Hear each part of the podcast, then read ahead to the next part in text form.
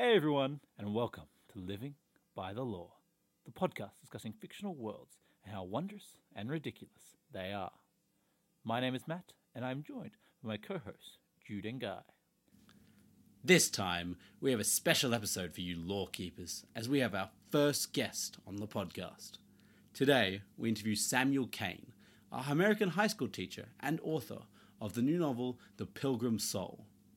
Get ready for a mix between books and bonkers as we split between discussing The Pilgrim Soul and our favourite fictions. Enjoy. Living by the Lore is not currently sponsored. If you wish to sponsor us, check out The Pilgrim Soul, a novel by Samuel Kane. Go to his page, samkanewriter.com, and send him a love letter about the intangibility of the human soul. We will hear you. We always do. Oh, and buy The Pilgrim Soul while you're at it. You won't regret it. Heads up, this episode contains minor spoilers for The Pilgrim Soul by Samuel Kane.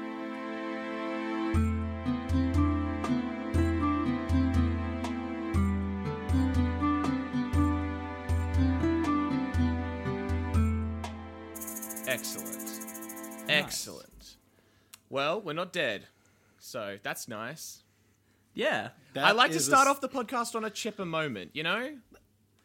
Uh, that's an interesting way to do a chipper Bring moment. the we good are not dead. We're, mean- we're alive. I, I, I, I was in a car crash this week. Shit, That's I forgot about were. that. I did roll my car this week. And but I am alive. Is the car? and everyone everyone's okay. No one was just Is the car okay. Matthew? I don't care about you. Yeah, no, the car got written off. Ah! It's, it's real dead. I love that car. You never met it. I know. I wish I had. Fair enough. It was a beautiful Honda Fit. yes. Um, so we have a very special guest today, which we'd like to introduce. Matt, do you want to do the introduction as the face of the podcast? I think he can introduce himself very much. Official job. I actually would rather Matt introduce me, if that's okay. Okay, Yeah, okay. I'm kidding. Oh. No, no, I'm just joking. What's up, guys? Uh, my name's Sam Kane. I'm a fantasy author in New Orleans, Louisiana. Happy to be here. Yeah, awesome. Yes. Awesome. We are doing our first um, interview kind of Please, guest on God, our Sam, podcast. forgive us for these, what we're about to do. Man, I'm ready. Let's mess it up together. Let's do it big. oh, no. Uh, So there is a reason you're on here, is there not? There is, yeah. Uh, I actually stumbled on y'all's podcast by accident almost. It was just scrolling through Facebook, and then I just found y'all's podcast completely by chance. I listened to a couple of episodes, uh, and then I was just like, I gotta be on here. I gotta talk to these guys. These guys are awesome. We gotta talk about hard versus soft magic, like right now. Yes. oh, we'll get to it. We'll get to it. We will, we will. Jude was literally talking to me last night, like, I don't need to take notes. I'm just going to be able to go for like straight hour. Already. yeah. We'll just we'll just go I three mean- hours talking about magic. Honestly. I mean, every time I prepare like a seven-page script of, we literally, I think half of the podcast we record is nothing to do with anything we re- I've, I've written down at all. Yeah. Yeah. That's the best The kind of episodes we- conversation. Mm. Exactly. You just kind of ignore the script. And Right. Um, so do you want to tell us? Oh, actually, this is. Yeah. Do you want to just tell us ahead. a little bit about the um, a book, just to give people a little bit of idea of who you are? Sure, Hmm. absolutely. Uh, so it's a contemporary fantasy piece called "The Pilgrim Soul." Basically, it's a uh, let's talk about it like a, a philosophical primer for magic nerds, right? It's this idea of how the human consciousness can continue past whenever like we all die, and it's just an exploration of that. And since I was a huge fantasy nerd, think of it like heaven for Tolkien nerds or heaven for Harry Potter nerds, but like with a little bit of well, philosophical bent. So super lighthearted material. Let's just talk about death. Let's do it. Yeah. Exactly. Jump right into these philosophical questions. yep. Yeah, no, I was honestly, I'll be honest, I haven't read a lot of it, but I've read like the first few chapters. Mm. And um sorry, it's been like a busy it's been a busy couple weeks. It's all good. So, man. yes, as you can see from my intro, it's been that was just the start of what's happened. Listen, last couple- listen. I don't care if you roll your car. I don't care if you're like having to go back to school. You gotta read my book. What are you, You gotta talking get- about? I'm sorry. I'm sorry. I'm about to get all There diva in to- this. only one imperative. Is the hey Matt? Be honest. Is the reason you rolled your car because you were reading the book? Oh, Yeah, obviously. It was too. It was too good. I was like, oh, I oh shit! that. Deep Turn, in the turn the page. I went to. I meant to turn the page and I turned the card. Oh, no. That seems really poetic. I'm into it. I'm down. I like that. yes. Uh. no, no, but I'm, I'm, from what I from what I have read, I've I've I've actually like really enjoy like the way you describe something that's trying like word experiences that's like undescribable. Like just in like a bit of a bit of a spoiler. I don't know. It's in the first chapter. Yeah, that's cool. um, um, the how the how the the I guess the main character d- dies.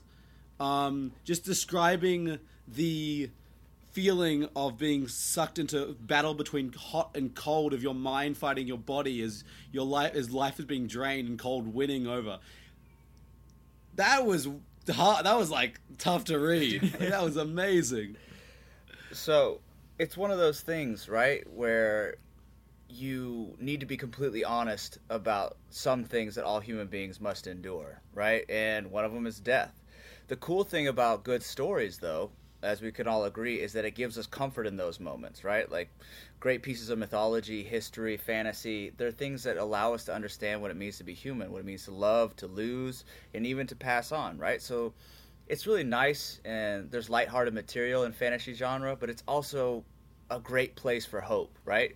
It's a place where the hero can win, where you can even triumph over death. So, yeah, the first chapter is a little dark, and it's a horrible sales pitch, right? Where it's like, "D- d- don't worry, the main character dies first thing.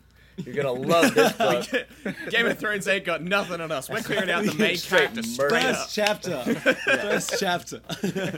But it's it's it was really fun actually to start that way because it's like usually there's all these traditional character arcs and then the char- the main character wins or loses right?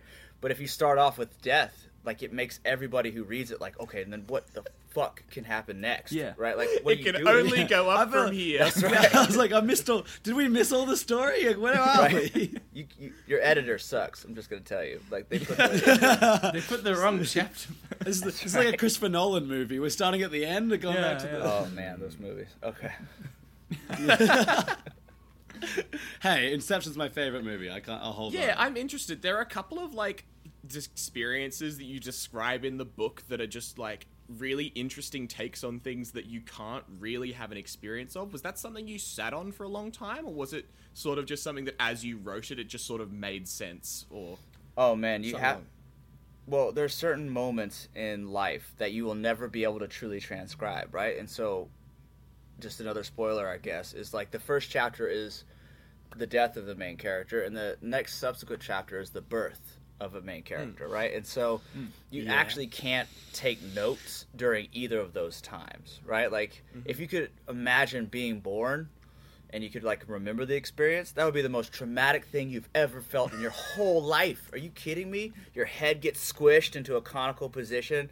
Everything's bright. You have no idea where you are. That's just horrible. But uh, it, it's also something that we all have to endure. So I really did have to like sit and explore that idea of what it means mm. to really die, what it means to be born again, and mm. it was traumatic in its own right having to write it. But it was worth it. Yeah, yeah, yeah, no, there was there was a there's a bit where kind of the soul passes on, and I love like it kind of like breached into realm of like it's the words hard to describe. It's more like poetry, more like a feeling when like, and I really enjoyed the part where um oh, I, I was gonna write. I didn't write it down.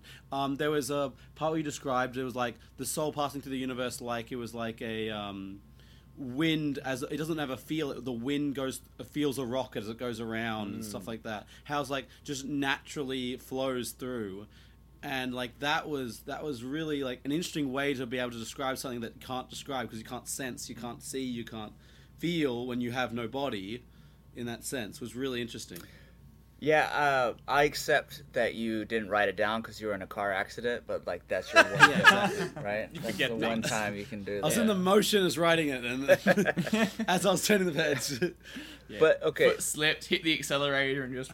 I'm basically a terrible driver is what we're saying oh, we know, yeah. we know now. we, we have confirm confirmed proof.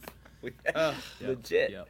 Uh, but it's like these ideas that are so huge and tremendous in our lives that have like single word descriptors that is nuts. Like the word love, right? How on earth are you actually supposed to be able to describe the overwhelming, all encompassing feeling of really falling in love with somebody, right? But the only word we got is love. And so, how are you mm-hmm. supposed to really encapsulate what it means for the soul to go to another place? Like, you you can't really do anything but describe it as something else, right? Just make a comparison. Um, as far as I know, like I'm not, I haven't reincarnated as far as I know, so I'm just guessing here, you know. But Uh, I I know you guys can't see the camera, but Sam is absolutely sweating right here. I think he knows something we don't. I do, I do kind of look He like has- a Scandinavian a- Jesus. Oh, sorry. he, he has he has memory of his times as a mongoose before he was reincarnated into a mm, man. Yeah, oh, of Oh, yeah. course. I was a of course. savage mongoose. Tell you right now, so good at killing stuff. Oh yeah. What do you know? what do you- Sam knows stuff that we we don't know, and that's why this podcast is going to get taken down by the FBI. That that would be wild. That would actually sell more books than anything else. Like if the NSA like comes up to my house, I'm just gonna live stream it and be like, if you want to Yeah, know the yeah. Secrets, lizard Read people the book. real. It's all there. Read the book; it's all there. Oh my god. damn, damn. Also, can Like- I, I very much appreciate talking about undescribable experiences. The fact that it goes from death to birth straight into being a toddler, which is one of the funniest things I've ever read, including the terminology of a mother as my giant landlord, which just I cracked up at because that's funny. I hate my giant landlord. My giant landlord. Can you imagine? Like we're all like adults, and but like just being completely in like controlled by somebody with the consciousness of an adult person, and your body doesn't really work all that well. Like, can you imagine how infuriating that would be? It's like I need you Yeah. for food and shelter, and i can't really function. So you're just gonna be a little bit irritated, to say the least. Yep. Uh, it kind of I, I really hate to use the connection because it's a bit of a it's a bit dumb but it's almost kind of like if um, i'm assuming most people have seen to an extent some of family guy. How you've got stewie as the baby That who's is- like way older mentally than he should be and has like very very like conscious thoughts um, that you know you would associate with a much older man and said he's a helpless baby.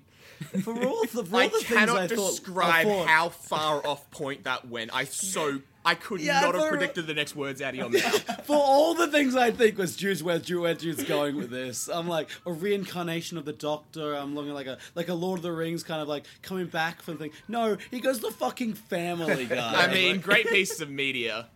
So you're thinking about this like transcendence of the soul and this whole spiritual awakening. No, Stewie Griffin. That's what it was. hell yeah That's so fucking Best. good. Oh my god.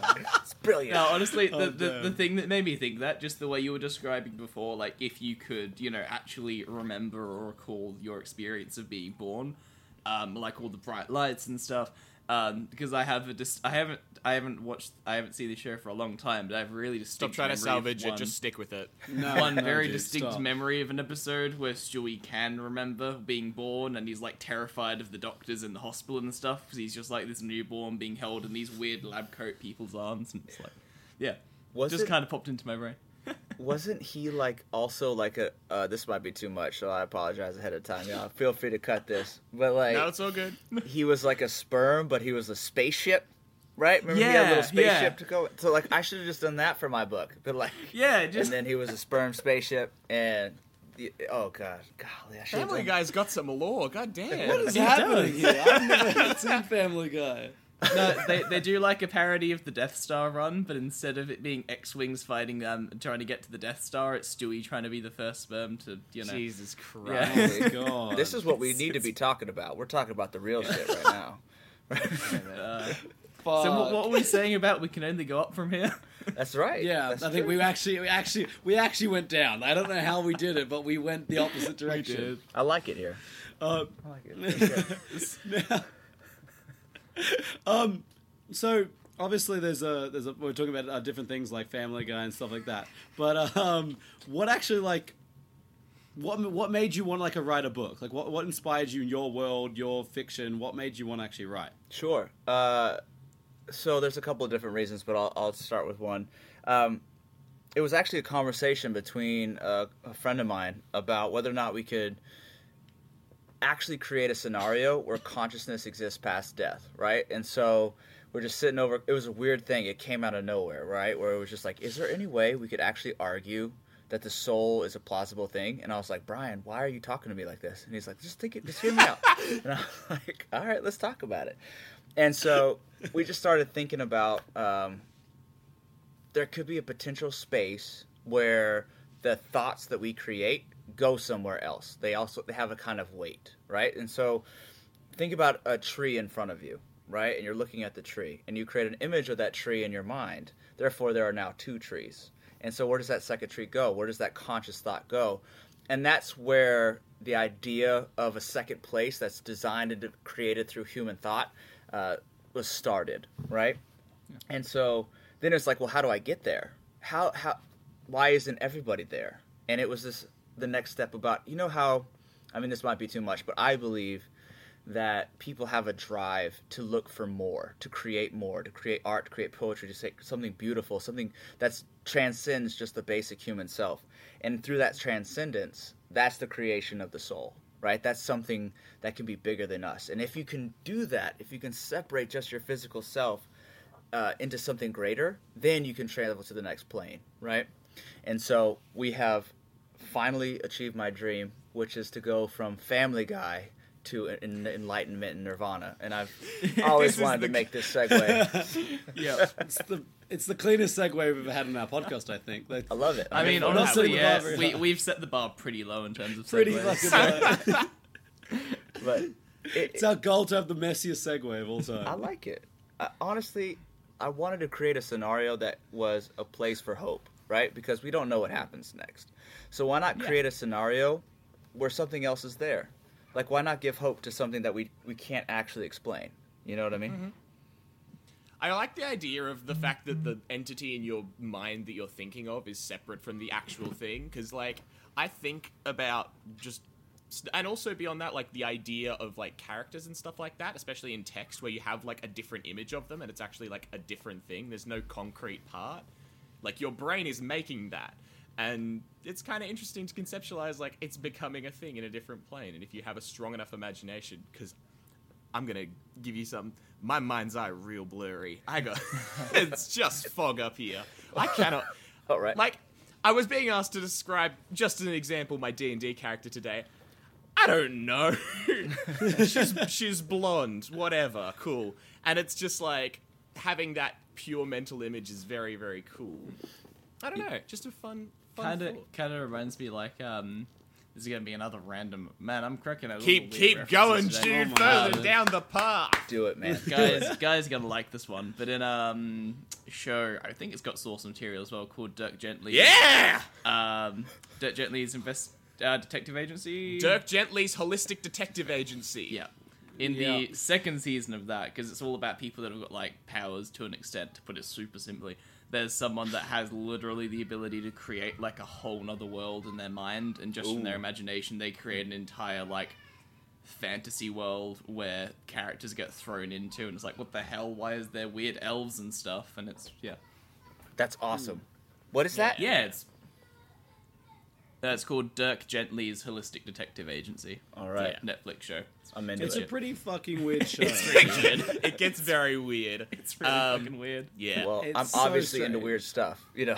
yeah, one of Let's do the it. one of the parts of one of the parts of that that's interesting is he can create stuff from his mind, but it's much more imag- It's much more like when he's in a dream state, he can do it. It's like one person as well, and creating this world essentially puts him into a catatonic state. Oh. so strength of mind is another thing which is touched on there. Yeah, Yeah, But once yeah. he's in that dream state, he essentially just seals off that world and just disappears, which is another way to do it. Yeah. That's Yeah. brilliant. I like that a Yeah. lot. And so it's just. Um, oh, go ahead. Yeah. I hear the children in the background. Yeah, they're sorry about that, guys. They're having a Nah, bit of you're a all moment. no, you're all good. Yeah, it's all right. Can't help that you're can't help your family man. I am indeed. Got two lovely little ones under the age of three, so tears Aw, happen aw. sometimes, right? They're gonna be Uh, okay. It's yeah, close to their no. bedtime, you know. uh, had some pizza. Life is good. Uh, awesome, awesome. Yeah. Um, so, did we want to, Matt? If you wanted to move us like into the first segment that you're taking on, Yeah, um, I mean, we just basically we've been kind of We've doing been it. doing we it. go. Have you We've been not- doing it. Uh, I've only got, I've just got a couple. I've got a couple of questions, and I think we, we've kind of really kind of mostly uh, gone over it. We'll, make, we'll we'll save like the magic side of the world for Jude's part. Okay. Sure. Um, but so like, so if you were, to, I know you've kind of you've kind of went over it. But if you to give like some people a simple explanation of how does your world work in the simplest way possible. Um, how would you like, how would you describe someone's like so what's what is your fantasy world what would Well, you, we how could, would you we say could use this as a segue into the magic part of it. Yeah. yeah I might also have yeah Oh, you've got some sure. more. Keep going. I've got a couple of questions That's but like all right. it'll, it'll segue it'll segue don't worry I get it. Keep it All right. natural. Keep it flowing. This has been great. I'm having a great time. I'm not even gonna lie. I'm just enjoying myself. I am. Uh, so it's a world called Dara that is completely created from any unique thought of the human condition. Since human beings have had consciousness, it goes there. And whenever you go to that place, it is a realm literally created by the human imagination. So if you have this ability, you can actually manipulate and change things according to their natural state, which is uh, sort of a soft magic system called changing. It can't be something that is not within the laws of the thing. So, for example, a tree, right? You can't just think and the tree turns into a robot. That's not how it works. But you can cause it to grow exponentially or, you know, f- burst flowers or use the roots as like a sort of weaponized system to like attack things because of the growth element. And so Simon is goes under a mentor by the name of Thales. He's an ancient Greek philosopher, and he teaches them these ways of changing. And you know, there's a little bit of metaphor there about like the human consciousness and growing and all that stuff. If you want to get dry and academic and boring, but it's also just a lot of fun to think about how I can make things turn into weapons, turn into machines, turn into um, even like su- pseudo companions, which is really cool. And so that's the world that I built. How can I, how can I weaponize awesome. the natural world? Yes, that, Um, that's the whole book. Is there is there like a good amount of like bender type stuff in there? Because I'm imagining sort of like water turn into Avatar. tsunamis. That's Yeah. what came into my mind in terms of influencing natural state. So, yes and no. Uh, the people who can do things like that are actually quite a bit older. And so, for example, in order to get water to, quote, bend, you'd actually have to manipulate the water and manipulate the air around it. So, that's two parts of the world that you have to kind of infuse and sort of bind together to create, uh, like, the water bending, right? Same with fire or earth you know and so you have to have a very strong understanding of like the natural working of things and then use your consciousness to manifest the movement so the answer is like a soft yes Yeah. Okay. yeah so basically everyone has to be the avatar to be able to do it Ba- Well, I'm more Basically, yeah. thinking it's like a. Uh, I'm gonna go to D and D schools of magic because that's where I sit comfortably. But wizards in D and D are entirely scholar based, like years of study and training compared to, for example, uh, a druid, which is just like connection to nature. I mean, there is a touch of that as well. Oh Sure. no, it's a druid. It's a I was gonna say druwizard. sorcerer is the one you want to avoid. Sorcerer Yeah, is the one you want to sorcerer, avoid yeah. because they can just sort of do stuff, whereas Right. like the wizard and the thought process that goes into that. Yeah. Mm. yeah so And age and like time spent doing it is more indicative of how strong or good they are at it. absolutely and so simon Yeah. right he he doesn't really fully understand it at first so he gets in these like crazy situations where he like lights his pants on fire on accident or he like you know like break stuff and he doesn't mean to. So there's a, a control side of it as well where you have to be able to uh, understand the natural order of things and also control your thinking around it. And it was really fun to sort of explore that idea. Um, it would be like a druid wizard hybrid i guess. Okay. Yeah, Okay. yeah. yeah. Mm, I remember I was um I know this is kind of kind of like a side a side thing, but how how how, how it kind of works the how the world works. Sorry, we'll come back to I'll come back to magic. So how the world works kind of on self, like um, describing, um, really reminded me of a book called um, Obernewtyn. Have you have you heard of Obernewtyn? i have it Uh, is it's it's a seven book long series. It's basically about like a post apocalyptic, but everyone has like mind, like people have like mutant mind powers awesome um, because of mostly because of radiation afterwards. um, less awesome. Yeah, mostly because yeah, exactly. But um, there's a there's a thing that they describe like there's different levels of consciousness in it, and there's like the like there's a there's above our consciousness there's dream the dreamscape and like the world above it, and it's like and there's real on the dreamscape, and below it, which is basically and on the dreamscape is basically all existence, all people all people's dreams and thoughts are on the dreamscape, and then below it is kind of like um, the, the very bottom is the consciousness of all beings, and it's called like they call it the mind stream, and it's like all minds come from the mind stream when you're born, and you return to the mind stream when you die. And it's kind of like if you get too close, you can get you can get sucked in, and there's like a sing of the mind stream where you get it wants to pull you in, and you get sucked into that. And so, like I, I remember reading the self stuff, and it was like this, and the, with the dreamscape and self stuff, it reminded me of that kind of like how thoughts can build and and how like we're not really ourselves in that kind of sense. But like the thing that works in that differently on that that kind of works in this how does like can you interact with the real world or is it completely separate once you've gone there? Like is there is there physical or is there everything kind of like mind bendy in that sense? No, that's that's actually a really good question. That's uh, book two, actually. The next book, which is Ooh. yeah, it's getting edited by my publisher right now. It should be out early, Nice. uh, later this year. Um, but I'll give it this way: um, the human mind, right, can change things in the real world. Like if you think things and kind of it manifests in the real world, but the opposite is not true, right? You can't return to the land of Dara as your physical self because you just can't exist in a world that's completely designed by human ideas. It would be like trying to walk into somebody's brain and being upset when they die. You know, it just it doesn't work. Um, but yeah, book two, there's a situation where there's a, an opportunity to come back to the real world, but you bring with it this magic system of Dara. So there's like a strange infusion, and then like you know people start getting like god level Goku, kind of, but and then Oh, it just God. gets really weird from there. yeah, But yeah. that's that's that's pretty that's pretty With that connection fun. between the real world and the um, and Dara, I was thinking, is it? You said with talking about the concept, like when you create an image of a tree in your mind, it becomes real in Dara. Mm-hmm. Do people in the real world, real world, quote unquote, the physical re- world, have more control in like creation than the people in Dara do, or is it similar? But like, because I'm thinking you were saying like the tree gets created from just the thought of it, Mm-hmm. whereas in Dara you have to influence what's there already. Now that's a great question. And so, if you uh, are in the physical world, like you can change ideas, right? And you can like alter them and make them different, just like from the idea of the manifestation of thought.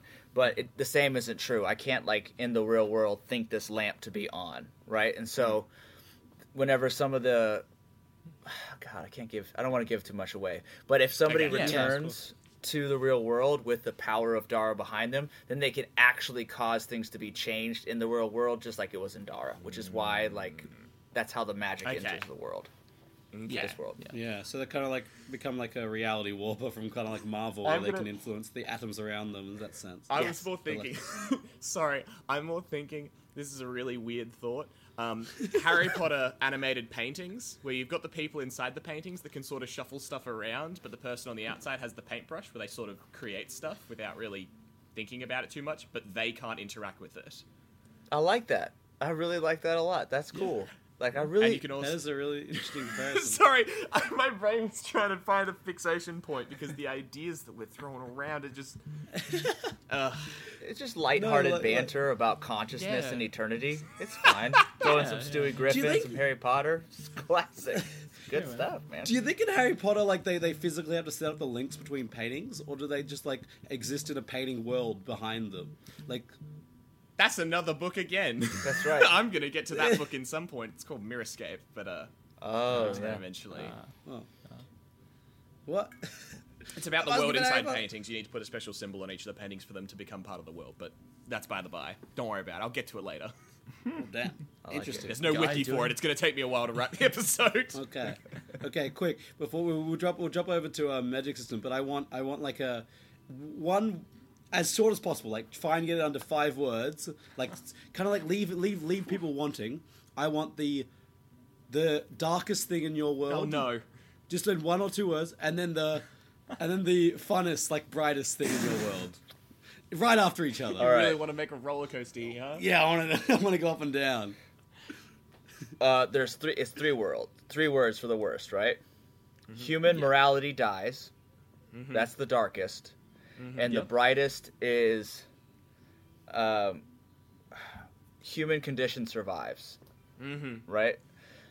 I So- was gonna. I was thinking it was gonna be human imagination thrives or something like that. Yeah, Yeah. yeah. I like that too. Yeah. I like Yeah. that. But yeah, so like just Yeah, im- interesting. imagine. Oh, am I out of time? Sorry. No, no, no, no. No, keep no, going. no, no. Not at all. All right. So By that time, I meant moving on to Jude. You're all good. We keep start going. hurrying people along once it gets to like the one hour fifty mark. Don't Okay. about it. cool. That's So- that's when we're like, Right. Let's, let's go. Let's go. Uh, so think of it like this, right? Imagine a world where the absolute best of humanity has nearly limitless ability to do whatever they wish, right? So creation, art, re- like everything. But also think the absolute worst in humanity has nothing to stop them because death doesn't count hmm. anymore. Human morality was left on Earth. So, and you have nearly limitless abilities to change the world as you see fit by the, this the strength of your imagination. So there's nearly limitless potential for the greatest of humanity and nearly limitless potential for the worst of us, and they they interact all the time. Well, it's also like kind of on that. This was just like one of the big things that I was thinking, especially in the first chapter, because obviously I, I'm we're, we're avoiding. We do put spoiler warning, but obviously trying to avoid spoilers for too many big things in the book. But I imagine first chapter's pretty uh, free real estate, so to speak.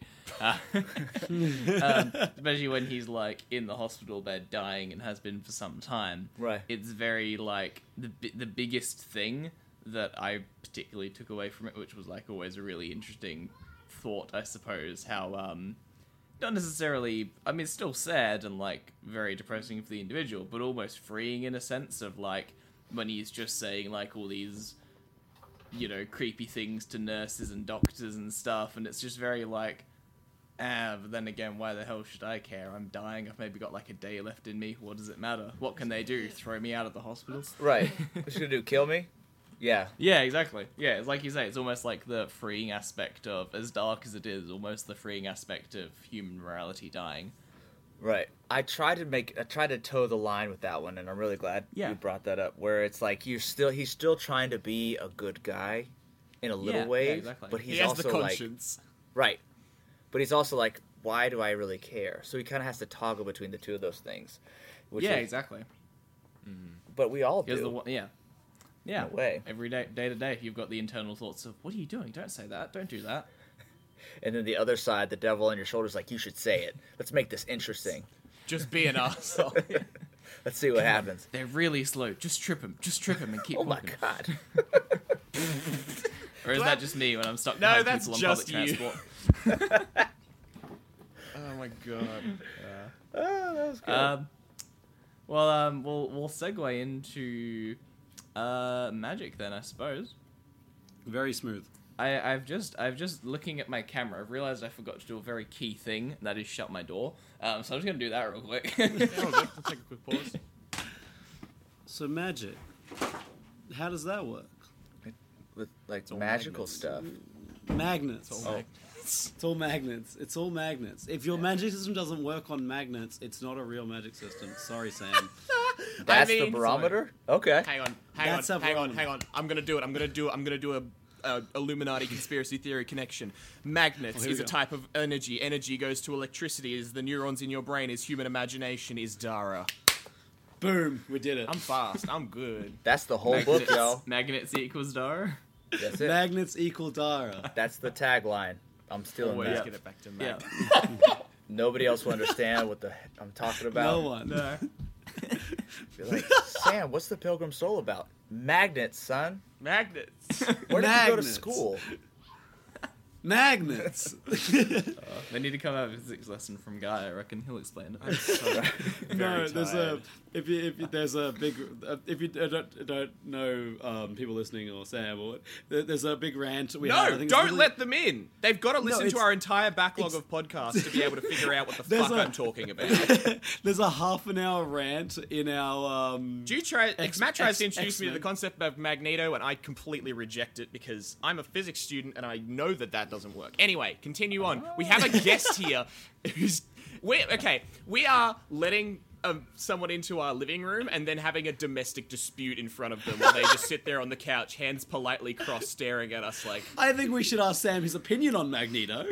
um, we're getting now we're getting the domestic involved. Now get the guest involved. with So what's your opinion? Man, Magneto is almost too close to Superman, right? Too overpowered of anybody, it starts getting boring. Sorry. Yes. Yeah. Yes. Gotta have a flaw. Excellent. Gotta have that. I disagree, mean, like it's, but sure. it's like throwing in kryptonite isn't even enough. You know, it's like, mm. oh, you got Yeah, Green yeah. Rock. Like, come on, man, you could done better than that. Well, yeah. There's a comic green where rock. Superman breaks like the fifth dimension. So. they just run out. Of, like, it's What's the fifth overpowered. dimension? I don't know. They do it, okay. I thought the fourth dimension was already the okay. There's a their, their enemy's like a sixth dimensional being. Okay? Why is there six dimensions now? I don't know. Okay, Read- you go read DC Comics. I don't know how it works. I don't want to. It just sounds like they just they're just sitting in a basement somewhere and they're like, all right, nothing can beat Superman. What do we do? Fourth dimension? It's not enough. Fifth? Uh uh Maybe sixth dimension Thanos from Marvel comes up because the sixth dimension is actually Marvel, and so they gotta go from Marvel to it's just the whole thing. I don't know what I'm talking about. Thanos comes over and does a sixth dimension snap, which half removes Superman's body. There you go. Ooh. Ooh. I like just- sixth just- dimension just- snap. That sounds like a ska band. I'm into it. It does. oh fuck. Oh, I Can, like we, that. can if we if we're snapping half of Superman, can we just leave his abs as torso? Because that's the best part. Oh, I was Whoa. thinking like a down the middle kind of. No, no, no, no, no. Just his Down torso. the middle. Yeah, Just split him in half. Like, yeah. all right, I'm thinking we Just- carve the middle of him out, call him Hooperman. Hooperman. that's right. That's I, I like Superman actually. Um, no, we're gonna cut the heart. Into one of your goats. So we'll dive No, it's into just called magic soup. system somehow. Oh, guys, no. I like it. I like it. I'm in for it. It's for called soup. Um, well, that's a weird segue from Superman with a hole in his stomach Podcast into makes me so tired. magic. um, well, first off, I was going to ask if you could tell, especially the listeners who don't know as much about the book, um, about the magic system. But we've kind of already talked about that a whole bunch. So, yeah, I'll dive right into the other parts of the questions. Nice. Um, Sorry. No, no, it's good. It's good. Um, so I have a very important question for you. Um, three words: hard or soft. Ooh, man. So it's like This is the big question. that's. I was actually I listened to y'all's podcast and I was like, I bet they're gonna ask this question if it's hard or soft. I knew they were gonna ask this question, and I'm gonna say kind of hard because there is. It's not like a nebulous like ether that you could just pull from and make stuff happen. Like there has to there's rules and mechanics because of the natural world, right? But it's it's like a it's like the the Coors Light of hard magics, you know? Yeah, It's like yeah, yeah. you have to work within the realm of like earth or whatever element that you've come across but once you have mastered that you can the sky's the limit right like Yeah. as long as your imagination can make it happen then you're good to go what's interesting though Yeah. Hmm. is that a character oh man that never mind it's a spoiler Ah! for the second book Ah! i know but i can't say hook it for the. So, so like we at, in our um sorry I put you in our um podcast in our what is it hard make stuff um, episode we talk about like limitations and costs and stuff like that Mm-hmm. so obviously like the limitation is you have to train you have to know it you have to like it takes years and years and years to get to get the hang of it Yeah. are there any costs behind your magic system Uh, not really. No, the cost itself actually.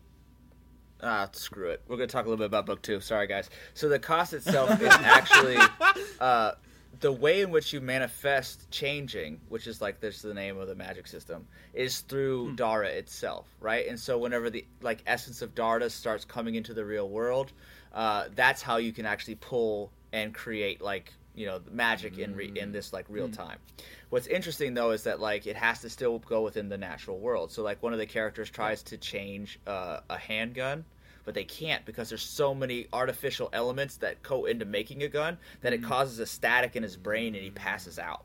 So like I was, I was gonna say when um Simon first tries to use magic, he gets a big old headache. So, Yeah. yeah, so Yeah. inexperience Yeah. leads to pain. Yeah, a bit of a physical pain. Also, like imagine studying for you know whatever a big test and exam, and it does take a bit of that toll, right? But it's an That exam always to change caused the me physical pain. yeah, yeah, it does. I It mean, really yeah, does. you're trying. You're trying to basically like understand some. I guess the the magic system. What you have to like understand something on a physical, like on, on a very basic level, uh, how it how it functions, and trying to, I guess, trying to do it without understanding it in this world. Like it's it's like it's like put this puzzle together without without um, knowing how to put the puzzle together, right? Yeah. Like someone, it'll take them time to put the puzzle together, but you're you're skipping the time, and instead of getting the time, you get a headache instead because like you actually don't understand you, you you don't physically you get to the end of it oh i have a puzzle i don't know how i did it but now i have a really fucking bad headache and stuff like that Yeah, yeah, yeah, yeah. it's a different kind of uh, give up i guess that doesn't really work in the physical world Yeah, Yeah. I, I guess the. Awesome. Oh, sorry. Go ahead. No, no, you go, you go. I guess there is a, a slight cost um, I, that I can talk about briefly. Is that in order for you to manipulate the things within Dara, imagine if you could your brain seeping out of you or your consciousness seeping out of you and connecting to the thing. So that itself is a form of physical exertion that I guess would Yeah. be c- classified as cost. So yeah, Yeah, so it's like a whole Yeah. nother muscle to train in, uh, in a sense. yeah. Talking Yeah. about natural Awesome. progression of things, I was just sitting here having a little think. Is watching grass grow and paint dry legitimate forms of study in this world? Legit, it is. It is. It is. that's it that's our, that's our magic system That's it. Just That's the only and look at reason no one's no one's ever unlocked real magic in this world because they're not willing to do that. it's so boring That's the why conspiracy we have no theory. magic. It's like that's Yeah. actually Yeah, a is. code to become a wizard. So if you're listening to this, go outside, watch that grass, and you'll be able to unlock the magic. Get Please some fresh that's air why that's and watch some grass. society is society is training us to not do it because they don't want to know. That's it. The big Yeah. people It's who so have magic it's don't so want us to know. taboo watching grass grow. The- hey man, the powers that be are already in Dara looking down on us like, oh Hey. shit, we can't let them get here. That's it. no, no, no. If they Yeah. if they made it taboo, people would want to do it. It's not about being taboo. It's about making it so boring who would want to do it. Yeah, That's the yeah. trick. L- The Illuminati's behind this. I knew it. Oh, They're behind everything. Yeah. All They're coming for us on that as we speak. So um, I was I was also kind of meaning as well. Do you have um, so do you have sort of like a preference, not necessarily just in your own book, because obviously yours is sort of I'd say from the sounds of it sort of halfway between the hard and soft. Mm-hmm. Um, do you have a preference like when you're just in your own personal enjoyment, Oh, or do you? absolutely. I 100% love hard magic systems. I, I, I Ah, yeah. legitimately do. Sanderson is Yeah. the man. Sorry, y'all. Sanderson, Yeah, yeah. like, um, the reason I got into Sanderson was because when he finished Robert Jordan's Wheel of Time series, and like he just took on, you know, the Aes Sedai and like the Source magic system, the Mistborn series, like it just, I love that. I love the mechanics Yeah, of it. yeah. It's just because I think really what it is, if I'm just being honest with myself, uh, therapy time, is that as a little kid, I really wanted magic to be real, right? And so, like, Yeah. the more plausible an author can make it so that maybe, you know, my mid 30s self can figure out a way to, like, make shit move with my mind, I'm, I'm down for it. Yeah, yeah. The more Yeah, I still want magic to be real. Oh, Super confession time. I still X Men try and telekinesis something just from time to time, just checking in. Just checking it. in. Always checking gotta, you've always got to check in if you've developed Gotta- the force yet. You know, just Exactly, you got to check if the X gene is uh, set in yet. Yeah, Have you got yeah. any powers? Who there, knows? you know? Who knows? Listen, you don't know when magic puberty starts. It could be 45. you don't know. But also, It one of the be. other things is maybe it's like a gift from God, except it's like one of those sponsorship deals. First hundred people to try and move someone with their mind get telekinesis free. Yeah, That's Get exactly. it free, and I'll throw in a throw in a quick Bible as well. You never know. free Bible if you call now. Hey man, I would I would pray real hard if I get telekinesis. Oh, I'm telling you. 100%. well, yeah, I mean, I literally Oh, just no- tried to move something with my mind just now, just to see. yeah. I was like, you know what? This might be a sign. Hold up. It's just a chance. It's just This a might be the chance. time. I'm gonna turn my fan on. Didn't work. no. so Next time. disappointing. But yeah, hard Um, magic all Man, if you turn your f- Yeah, yeah, awesome, awesome. Yeah, Matt's Matt's Matt's a big fan Oh. of the uh, hard magic systems. hard magic is good. Yeah, I yeah. like it. oh, yeah. Good like soft is great for a good story. Hard is great for a good world. Yeah, most cases. I think it, it's kind of it kind of comes back to like what role you want magic to play in your world. Like if you want the world, if you want the story to be about the secret chosen one who has magic, like you know, um, I'll probably do an episode on it at some point because I'm still reading the book myself. But like the Mistborn series, where it's all about the very special person being Mistborn, where they get to influence all these different metals and stuff. It's kind of really important that you have a really specific understanding because there's like one scene in particular which like I think I read like literally the other night actually, um, which is like right near the start where one of the main characters, Kelsier, who is like the one of the main Mistborn individuals, um, he's like in this room fighting all these people, and just the way that Sanderson writes it of he because I, I think people might remember from the um, soft magic episode we talked a little bit about it how there's like eight metals that they can burn and then each metal has a very specific power and it just like the way it writes specifically about he burns this metal and that allows him to pull this coin which goes smashing through this dude's head and then the coin lands over there and then he uses this other metal to push himself off of the coin dodging out of another dude's attack and then he does this metal to make himself stronger and just all these things the way it just very neatly works together um, yeah it's just cool stuff So, did y'all ever have y'all ever read a book where it's like Hmm. they spent so much time on the magic system and the world building that they just forgot to write a good story? yeah yeah You know, like I think that that's one of the reasons why some people don't like world building and they don't like, Hmm. you know, hard magic systems is because all right, I love Robert Jordan, like I really do. Like he's he's the man. Yeah. But like books 6 and 7, like that lost so many people because he literally just talked about, you know, women tugging their hair and then like these like strange knives and it was just world building for 800 pages, right? yeah And so it's like sometimes reading the Silmarillion here oh man, that's that's real life. That's real life. But it's just like one of the hard things to do if you're a world builder is you forget to tell the story sometimes. So like I would get really obsessed with like specific parts of Dara, like especially where all the villains are. Like I just I love villains. Like villains are mine. Anyway, but I just built the whole world out, right? And it was just like I was just stomping around in there, and my editor's like, "Hey man, you kind of forgot to tell the story." It's just like four Pull it back, chapters pull it back. yeah, of them yeah. walking around. Like, what are you doing? I'm like, "Oh yeah, my bad. Let me go back." It's True, it's good to yeah, yeah. Which I There guess was- that's kind of where um, people like myself that tend to slightly prefer stories with like the soft magic systems because it's like the magic is there, not real. Like it's there, but it's less about the magic. It's more about like the characters and the stories and stuff. And magic is just a random little flair to remind you that it's fantasy. You know. Right. Um, I don't know if Yeah. anyone here. It's kind of like a, a teen. It's a teen romance novel. Um, so I don't know if anyone's read it. It's anyone read the the Mortal Instruments? oh yeah, I've You read won't them. go. You won't shut up about it. I read it. it's a them. good. Okay, I have it? seen the Yeah. abysmal Netflix And show. I yeah okay that's terrible. Okay, we don't talk about that. It's- it's don't talk bad. about that. It's pretty bad. But the about I love those series, and I've read like all like all the prequels, and I've read the sequels, and I'm reading the other sequels now, um, and other prequels now. Uh, so, but like, Matt's all about That that, world teen has- romance, man. Do it, man. hey, no one doesn't like no one who doesn't like a little bit of teen romance. Anyway, they're like they're they're mostly characters. Anyway, the the.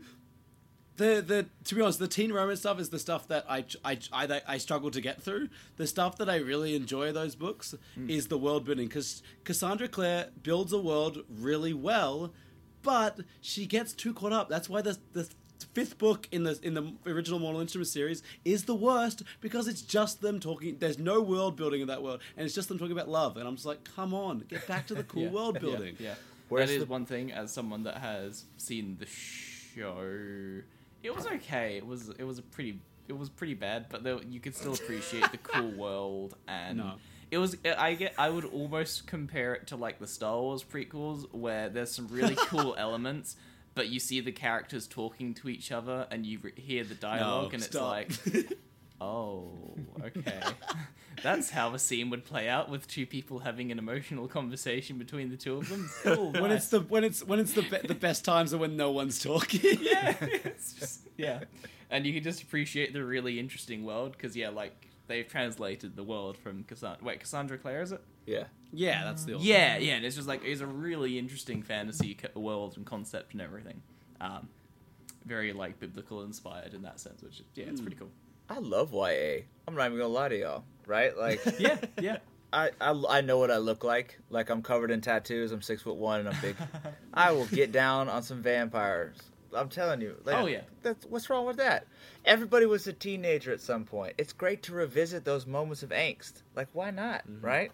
It Yeah, also goes back to like Cassandra Clare's uh, Mortal Instrument series is really cool about like you know somebody who figures out that they're special and that's like a kind of a trope in YA but we literally Yeah. 5 minutes mm. ago were still trying to move shit with our minds like just now hoping we were special you can't Yeah, like that is us. you can't knock YA because we're still feeling that stuff now there's trash YA Yeah. oh man there's some terrible YA Oh, yeah. I'm sorry Yeah. whoever I don't I'm sorry y'all Twilight makes my soul shrivel it is wretched It's bad. It's just bad. it is like the weirdest, misogynistic, strange, sideways story. I hate it.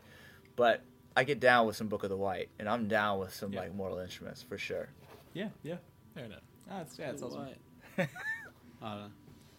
No, Have I know. I'm, I'm actually curious, Sam. Have you read um, a book series? Well, have you heard of an author called Joe Abercrombie by any chance? I have heard of Joe Abercrombie. Yeah.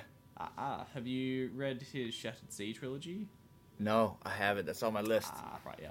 Yeah, it's really, really good. Uh, it's a little, um, yeah, it was because he's done another book series which I haven't got around to reading yet, and he's was sort of aimed more adult fantasy, I suppose. Um, Sure. like very harsh, brutal, rough, rough, tough kind of world. Um, but then he wanted to make a young adults trilogy. Um, and it's really good because he brings a lot of like a lot of the descriptors that he uses uh, and just the way that he writes. You can tell he's someone that's used to writing for not quite the young adult sort of audience. Um, but yeah it's, it's just just the thing i was thinking of when you guys sp- uh, speaking about young adult stuff. It's um yeah it kind of does the interesting world building and stuff. I'll talk about it at some point in the podcast, probably, but similar to Guy, there's not really a wiki like Mirrorscape. Which uh, does make it a bit harder. Hampers But, um, progress. Yeah. I really yeah, hate yeah. it when there's a seven book series and no wiki. It's like, Yeah. do I have to take notes on every book?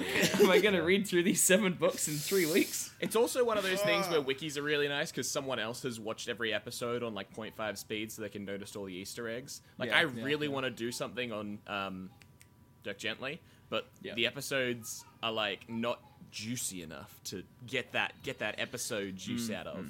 Additional, additionally, like, if if there's no wiki, uh, or like a very very bad, like it's a wiki's there, but like it's very bare bones, and you now have read of all seven books, taken notes, and enough to make a podcast script on.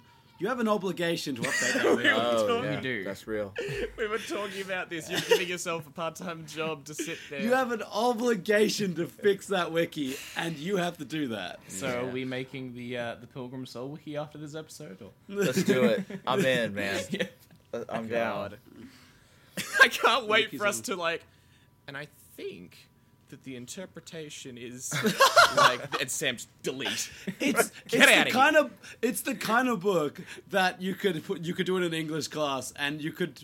I, I think sometimes you could pretty much go like, I think the author's trying to say this, and someone else could be, I think the author's trying to say the exact opposite of that, Yeah. and you both could be half right. Is it? Well, I mean, Sam, you're an English teacher, is that Yep. correct? I am an English Yeah. teacher. Yeah. I'm 100% English teacher, and that is Yep. unfortunate how some English teachers do that. It is rough. Yeah, Yeah. So the color red is symbolic of passion. it's symbolic Okay. of the fiery need for. It's like no, he just wants the door to be red. That's it. Calm down. Yeah, yeah, it's a red door. Yeah, just, just chill out. You Things guys. just happen sometimes. Sidebar: Like, Have you ever had a student have a real bad take on a book, which has just made you go like, "Hey, what?" Oh yeah. Oh yeah. I okay. So can't say all of these, but like Yeah. when I was like, okay, guys, we're gonna talk about Shakespeare today, right? Because it's English class. We, everybody's got to mm-hmm, touch on mm-hmm. Shakespeare. It's just what it is. you always talk about Shakespeare. You have to. It's like a rule. And I was like, so who knows about Shakespeare?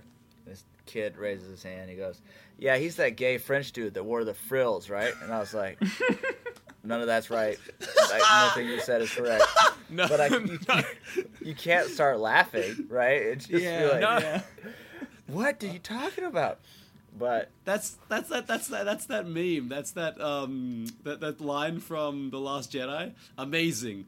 Everything you just said was raw. that's right. It's that's a lot of my life actually. Whenever I'm listening Being to a kids. responsible adult's hard because it's very easy to laugh at people, um, but it's very hard to not working. Not. working in a tech job at like Officeworks, which is the main like branded uh, stationery store. Like I think Staples is probably a akin. Sure. Um, where basically we just sell stationery and some small tech stuff, and people just coming in being like, ah. I need to connect my modem to a monitor, or I need an XD card. It's like, do you mean SD card? No, I need an XD card. I'm certain they said it's like it doesn't exist. Oh my god, I want XD. an adult hard. I think XD. everybody needs to work with the public Yeah. at least once Yeah. so that you feel mm. so much more patient to your waiter or servers so you feel Oh, better for yeah. your tech people and also because of the pandemic teachers had to teach fully virtual i have a mm. complete new mm. respect for tech people my Yeah. dear sweet lord the amount of times i would get an email that just says yo this doesn't work what is this what are you talking about What do you mean? so No, hats it's off. it's ridiculous how much, especially because um, Guy and I do like computer science or software engineering, and like it's amazing how much people go to you are like, "Can you fix this?" And I'm like, "No, think I know anything more than you do? not what? you, you think I've taken apart a computer before? You think I've done? Knocking back No. to world Can you building, fix a though, human brain? Knocking back No. to hard and soft magic systems. I didn't get to do my takes. so I want to get in here. do it. soft Oh, magic, Can I, in can, my I, can, I, defense. can I give can I give one very quick tangent for English English class, which I think is funny. Go, and go, Yes. shoot. oh no, Guy hated Um, English. Oh no, no, was- Ju- no, so, don't go. So in like our final year of high school, No. Matt and I were in the same English class, um, yes and we did Frankenstein. Um, and uh, go figure, like half the kids don't bother reading the books. Um, Matt and I were good little nerds who read all the stuff, obviously. Um, and there were some lads in the class who hadn't read the book at all, and Matt fully tricked them into believing there was like this full gay makeout scene between Victor and Robert Walton toward the end, and they fully believed it and like went like nearly into the final exam thinking this was a thing of those two toward the end of the book. I did feel bad. I told them, but so the question though they were. is was the monster in the corner watching? Like, Yes. yeah, yeah, he was. No, Uh, but like, but like, when people don't read the book, and and you want to, You deserve I to be just- punished for your sin. Exactly, Yes. a little bit. I thought you was going to bring up the thing about whenever English people were doing bad, the teacher would just look at Jude. Oh, that was. what? Why? Oh, context. Jude's British. Uh, Matt's Jude's New Zealand. British. I'm Australian. So True. Yeah, there was. Yeah, whenever we were reading a book, what was it? Um, there was The one we. Memory? Sorry. It was the longest memory, or was Black? Yeah, Black there was like these poems which are sort of, um, you know, early Australian settlement and English bad stuff. And every time it was mentioned about England or British people doing like a horrendous act, she would just look at me, and I'm like, "What do you want from me?" apologize now. in the middle of English. She, she wouldn't like me. It wasn't like the obvious thing, but she just glanced in Jude's Yeah, direction yeah. every time. And to your right, you have a colonizer right here. yeah. You get it, right, Jude? Yeah. Uh, yeah, you get it. Get it? God, Any it was input? so funny. don't I just sit there like, ah, gee, okay. God. So go, Put- go, go putting your it- take, go with your take. okay, soft magic system. My defense of it's funny. That's it. That's all I think. Because there are times in some soft magic things that I'll watch where something will just come out. Like for example, going back to Dirk Gently, there's a bit where all of a sudden he can read someone's thoughts for just like a scene, and someone's just like, "Hey, hey, what the fuck?" He's just like, uh, uh. Because he's he's I mean, saying he's like sitting at he's sitting at a cafe table going like I'm not psychic. This isn't how this works. I don't care about you and your little drawing of a stupid cowboy. And the guy's like trying to make him guess the picture. He's like, oh, it's a how. It's very good. Um, I enjoy comedy in that sort of way because it lets it free flex. Um, But another sidebar going back to you mentioned a love of villains. Yeah. I'm so good Can at I- segueing. No, can I I've quickly? got, can I've I got a little quickly? bit more magic Go, before we just go go. Yeah. We'll come back to villains. We were going Good- so far off track. I don't give a shit what track we get back onto. Yep. I'm having a Um, good time. So I was gonna another another question. Another question. Um, so do you find that you have? Uh, so you- you've said that you love like hard magic system, love it, love it. Um, like. How can I word this better? Huh? Uh, well, so like I found myself whenever I've been like writing stuff of my own in the past, um, and like just writing my own little novels and world building stuff, I always found it as much as I would much prefer soft magic systems. Watching them, I could only ever find myself writing a hard magic system. Um, I just couldn't seem to write the soft part. Do you do you ever find that where like you? So you've said you really prefer the super hard magic system. Do you find that you would struggle to write in that sort of strict limitations, or? Oh yeah. Um, so one of the things that is just like an ironclad cardinal rule of nerddom is whatever you write, it's got to be believable enough, right? So Yeah. like if you create an implausible situation that somebody can't get behind, you will be destroyed. And it's true. You'll be smited. It's true. That's literally our podcast. That's what we do. That's, I mean, we, we, we are the hammer. We that are the wielders of the holy flame. like as nerds, we love hard, but if you like mess with our emotions in canon, we will destroy you. And so Yeah, yeah. I always am worried about like creating a world or a situation or a character that's not believable. And so I spent a long time like making sure that characters that interacted with each other actually had like similar or different cultural dialects according to the time in which they came uh, to Dara. So like for example, an ancient Greek is like best friends with a, a German doctor from the 15th century who's also an alcoholic. And so to get those two to interact, I had to make sure that like certain cultural norms and styles of speech were similar enough to be believable. So for me, Yeah. I always am afraid of soft magic because it's like it's a it's too much of a catch-all, right? Where it's just like mm-hmm. and mm. then it was all a dream. The end. Like that ending which is so awful. That's what I'm worried about. yeah. The ultimate soft. Oh, it, that sounds terrible. Ultimate. Yes. Uh, I do like. I. I mean, the That's catch That was, the that was trick never the same after the That's car what- accident that's- when he that's what- the ultimate song. That's what they call me. The ultimate That's your soft. brain. Dear God. That's me. Uh, all right, I'm gonna move on to the next question. Let's get rid of that real quick. Yeah. Segue from I ultimate think, soft. I think. Aw. The ultimate hard. Oh Uh, no. I think actually the last two questions we've sort of already answered in um, like talking about other things. So I was going to ask like what sort of influences do you draw from with writing magic? Um, I think we've already kind of established like the Sanderson sort of stuff and etc. Um, is there anything else you wanted to add to like that sort of things that you were maybe directly or indirectly inspired about? Neil Gaiman, one hundred Yeah. percent.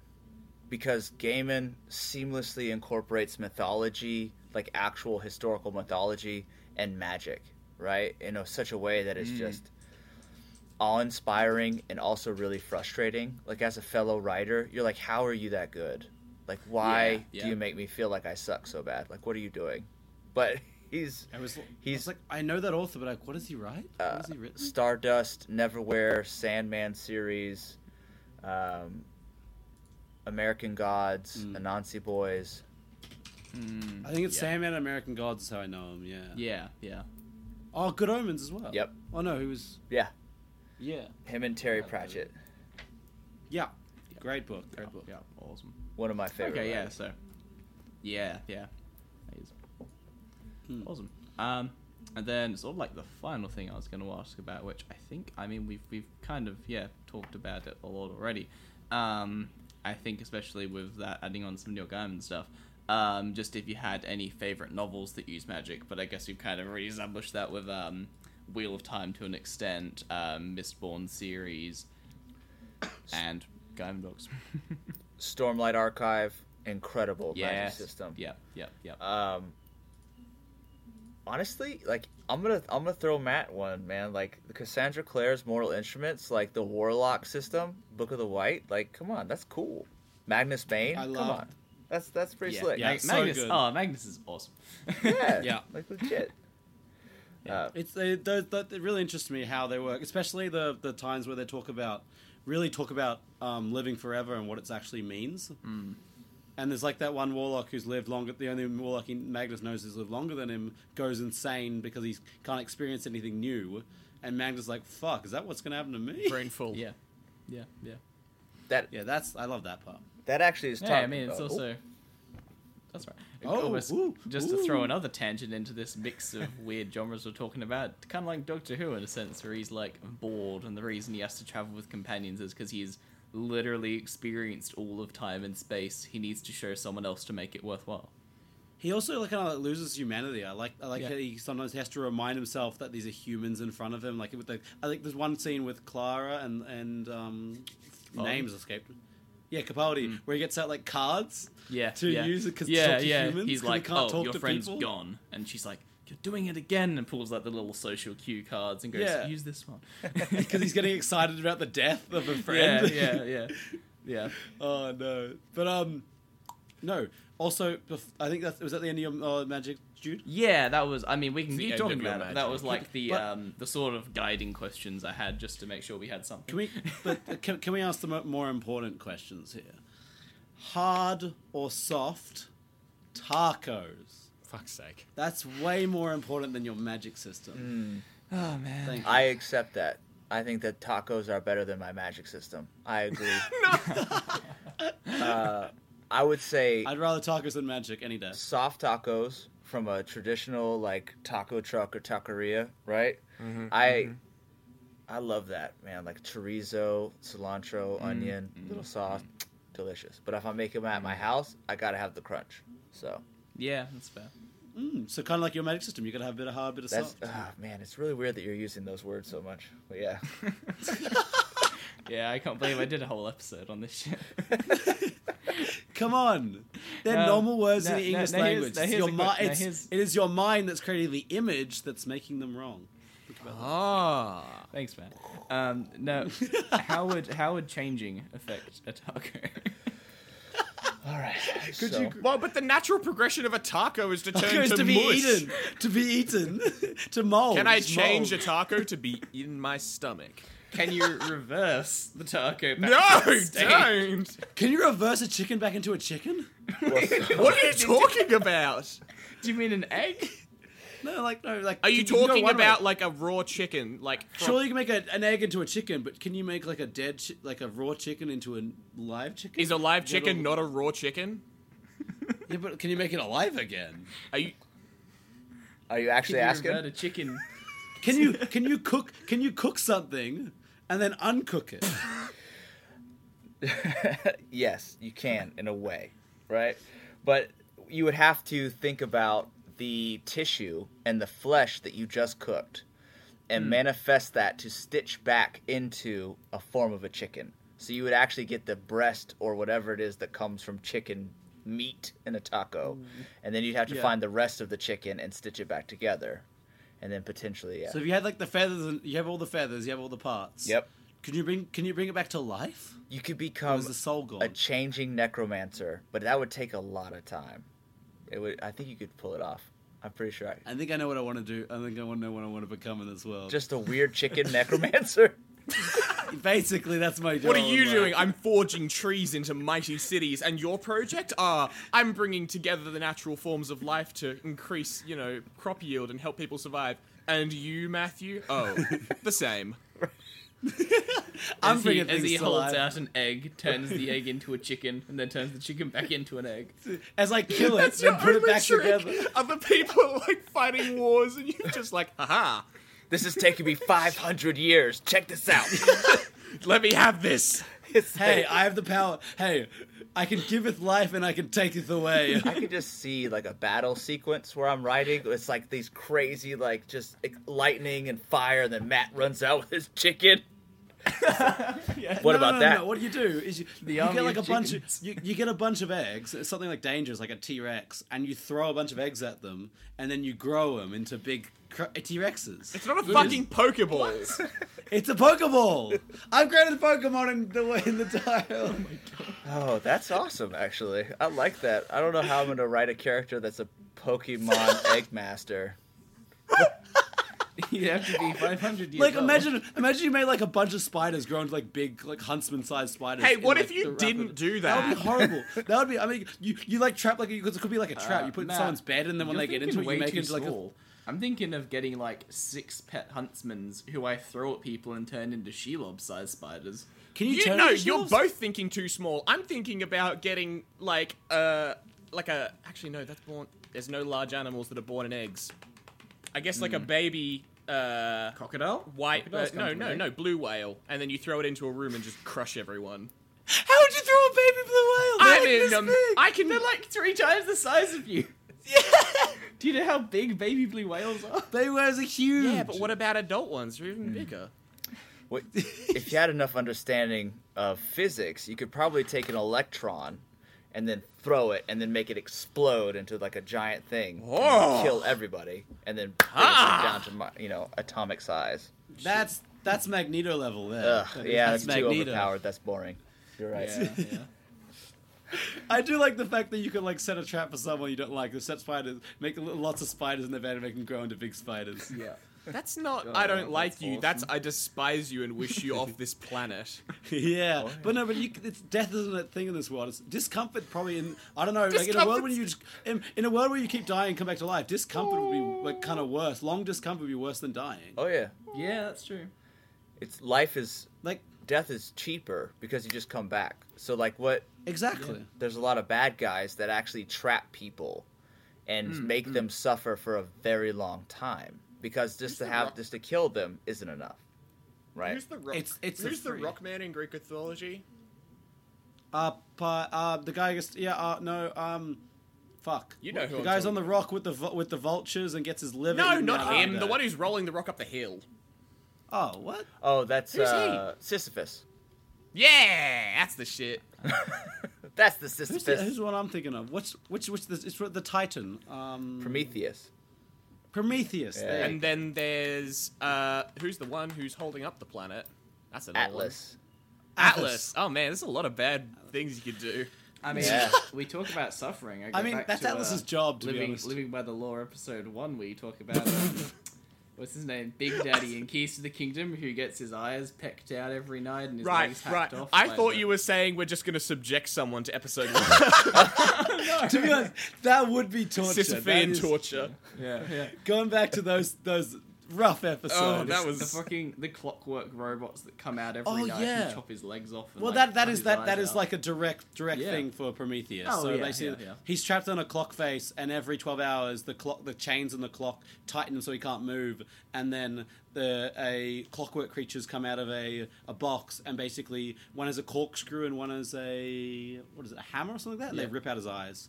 And it changes every like millennia. They change the body part, then they change the form of the clockwork creatures and stuff like that, Steampunk. just to make it a little bit creepier. I like it. Yeah, yeah, Yeah. I, I hate it, but it's Speaking great. And the greatest thing about them is they move like puppets without strings. Uh-uh. No, I don't like that. But- Yeah, no, Yeah. it's a big no. Speaking Yeah. of villains and tortures and creepy stuff, you were discussing. You can't laugh. That was good. I Come know on. it wasn't. It was never good. It was okay. It was decent. Don't make it was decent. Don't try and help me. I'm fine. Now it's not. Now it's terrible. Dear God. um, discussing interest of uh, villains and their motivations. I'm just gonna sort of let you freeball on this one because you just described an interest in this sort of uh, villain ideology and how they think about things. So Absolutely. head on. Let's do it. Villains are my favorite. They really. I don't care what anybody says. We are both the heroes and the villains of our own stories, so we have a love affair with villains. We can't help it, right? Like Jaime Lannister, for example, he was this horrible person for a, quite a few books, and then all of a sudden people loved him. Like, why? He's like a, a West Virginia blonde boy. Like, he's really into sibling love. Like, what happened? Why is everybody into it? Um, but so what I really enjoyed about uh, creating villains for mine is my book is that there is no rules, no limitations, right? There's no like form of government. There's no punishment, right? It's literally the sky's the limit. So for Simon, he comes into a place called Valoran, where everybody who tried to live a just or ethical life, that's kind of where they start. Uh, but those who prefer like community and love, they come to a place called Elysium. Uh, but for those who find pleasure in the more vulgar of the human condition, they ended up in a place called Nisati. And so I'd really just like to explore like all these horrible tropes. Like what does it mean to somebody who is already kind of inherently evil to then have carte blanche to do whatever you want. Right? And so it was interesting to kind of like just dive into that. Yeah, I was gonna say, is that a like intimidating thing to tackle? Just giving your villain basically unlimited power? Uh, absolutely. Except for I apparently have some sort of disorder where I really enjoyed it. Right, so like, I might need to think about that a little bit with myself for a little while. But so it, it was really interesting to tackle because it made me think about how much of myself is dictated by societal norms versus what it means to be a good person. Right, so imagine if you have limitless power. Uh, to go back to Superman, I don't see Superman being good over time, right? If he's immortal and has limitless power, at some point he's going to get bored with humanity and start doing stuff that aren't the best. Did did someone say Homelander? That's a Um, good character. Yeah, what is it? What is it? What's the quote? Like unlimited power corrupts absolutely. Yeah, absolute power corrupts absolutely. And so the the main antagonist was an old Roman general that lived his entire life through a very strict moral code, very rigid. You know, whenever Rome was really coming to power and prominence in the ancient world, they were very, very, very like set in stone with their morality and ethics. And so Scipio tried to live that way for a, a century, actually, uh, when he gets to Dara. But then it erodes away and exposes his true self, and he just goes completely bananas after that. So Are there so like are there more older characters that are heading that way? Is that sort of something that is inevitable, or do we see examples of older characters that are somehow resisting? And are they doing that in good ways, or do they still have that sort of dark impulse? Well, what was interesting is that one of the characters um, that is considered like one of the most morally like virtuous is actually spent quite a few uh, centuries in Nisati, right? And so you have the ability to go back and forth. So with eternity, you know, sometimes you're good, and then maybe for 20 years you like are horrible, and then you go back and forth, right? Because again, you're one of the big underlying messages of the book is trying to find a way to evolve through Dara to like go through something called a journey where you find the thing in your own first existence that like held up your evolution and enlightenment and you try to you know figure a way out of that. And so for some people it's going through less than ideal situations. It's like exploring the darker self to see what that's like. So mm-hmm. a, a lot of characters are both good and evil which i think makes them more interesting Always, yeah. The most interesting villain's always the one that thinks they're the good guy. oh yeah You were talking about this. Wait, Matt was talking about this during some prep episodes. What was that about? I think. What? Which we? one? The, the no, there was a um. You were talking about the villain that had really thought that they were doing the best thing. Marvel. Oh, um, Doctor Doom. Yeah. Ah, Doctor Doom. yeah. Okay. Doctor Doom is my favorite Marvel character of all time. Really? Because, yeah, because uh, one, he is one of the most awesome. He is like he's the he's the second. Uh, kind of tied, depending on which comic you read, either tied with Reed Richards and kind of and Reed Richards' daughter. Um, but like of the smartest person in the Marvel universe, he's he's a tech genius as good as uh, Iron Man. He's an engineer. He's as he's as magically uh, finesses as the Sorcerer Supreme, Doctor Strange. Um, and also, he's just a boss. Like there's a line, but okay, there's a line where um, Spider-Man comes through the window, and then and then to break into like the Doom's mansion, and then Doom just breaks down a wall in his own mansion and to walk into the room, and Spider-Man's like. Why did you break down the wall? What, you and like, like, how else would I enter a room? A door, like a peasant. that's what i'm talking about That's the that's the level that you aspire to get to in like villainy. Just outright like, there's no other way to enter a room. besides being a kool-aid man like what are you talking about like, Yeah, man anyway. is the apex of villains. yeah, that's that's no. But Is there any thing greater about- sin than the destruction of property? Yes. Yes. Shut up. Yeah, probably a few. Yeah. Just a, just a. Uh, Do you think I actually put any thought into anything I say? No. I'd say at least two ma- nanoseconds are put into thought Maybe, yeah, yeah. But between brain and mouth. Yeah, that's it. That's about all it takes. um, No, it's, no, really, but it's Dr. really interesting though, especially like um, I I dare say of the people in this podcast, I've probably done the most just because I'm a weird nerd. Um, for his obscure parts of history, um, looking into like Roman time and the Gaelic wars and stuff, um, just because there's really really fun stuff for me in terms of my whole like you know well the Gaulish wars for a start, um, just really really interesting time period. Um, it's kind of horrifying to imagine a single fucking Roman general from that time period just being in this position of absolute power when you think about the sort of stuff that yeah oh yeah, Mm. classic morality does not line up to our morality at all, and those were the good No. guys.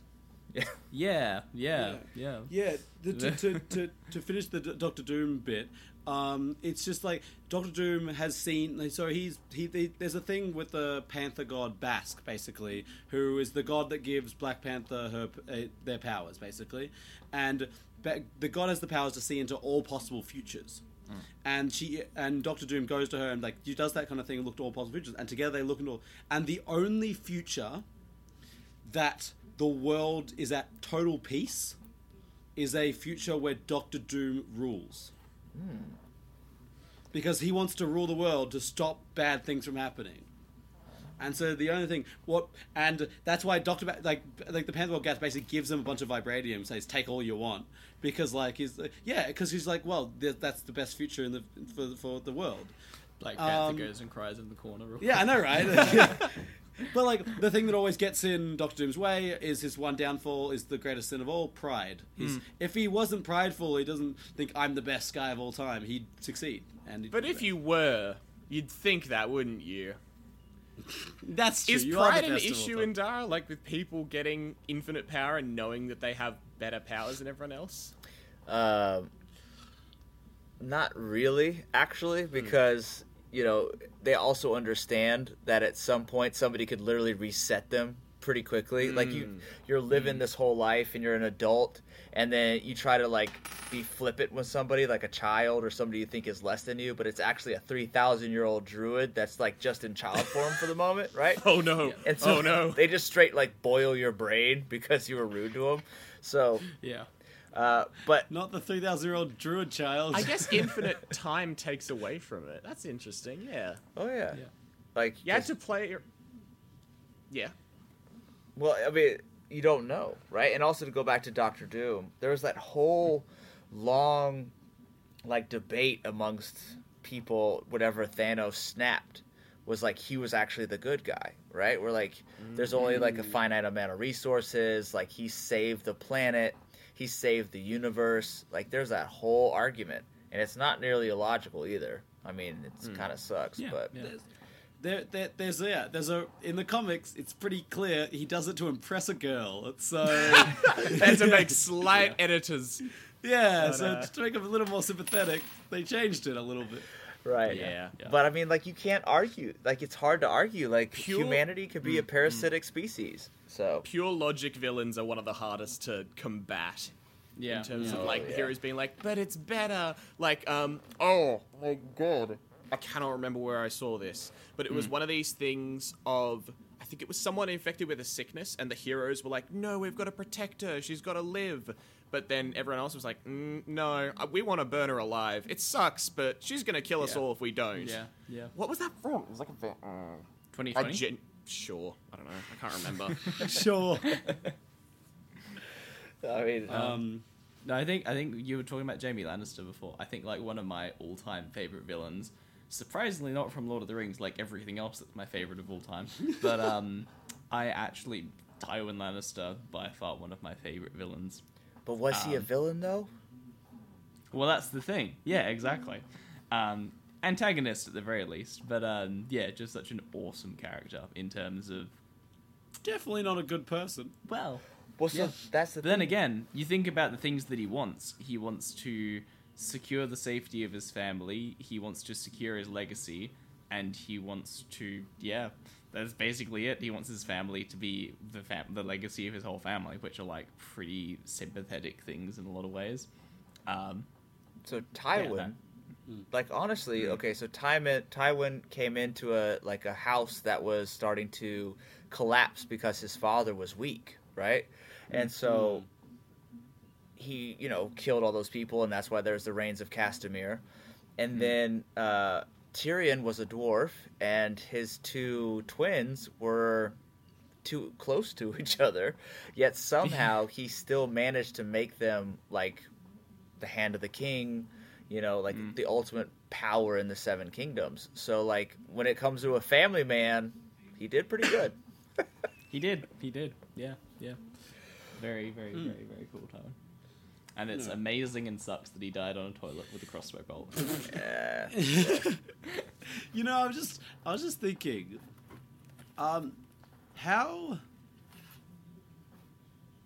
how can can, can people like be stopped in Dara? How can, be, can people be killed? Like, how do you stop a villain? And I don't want to spoil it. Don't spoil anything. But how do you stop someone who, if you just kill them, they come back to life? well, you can't really, but what you hmm. can do Yeah. is you can trap them for an extended period of time.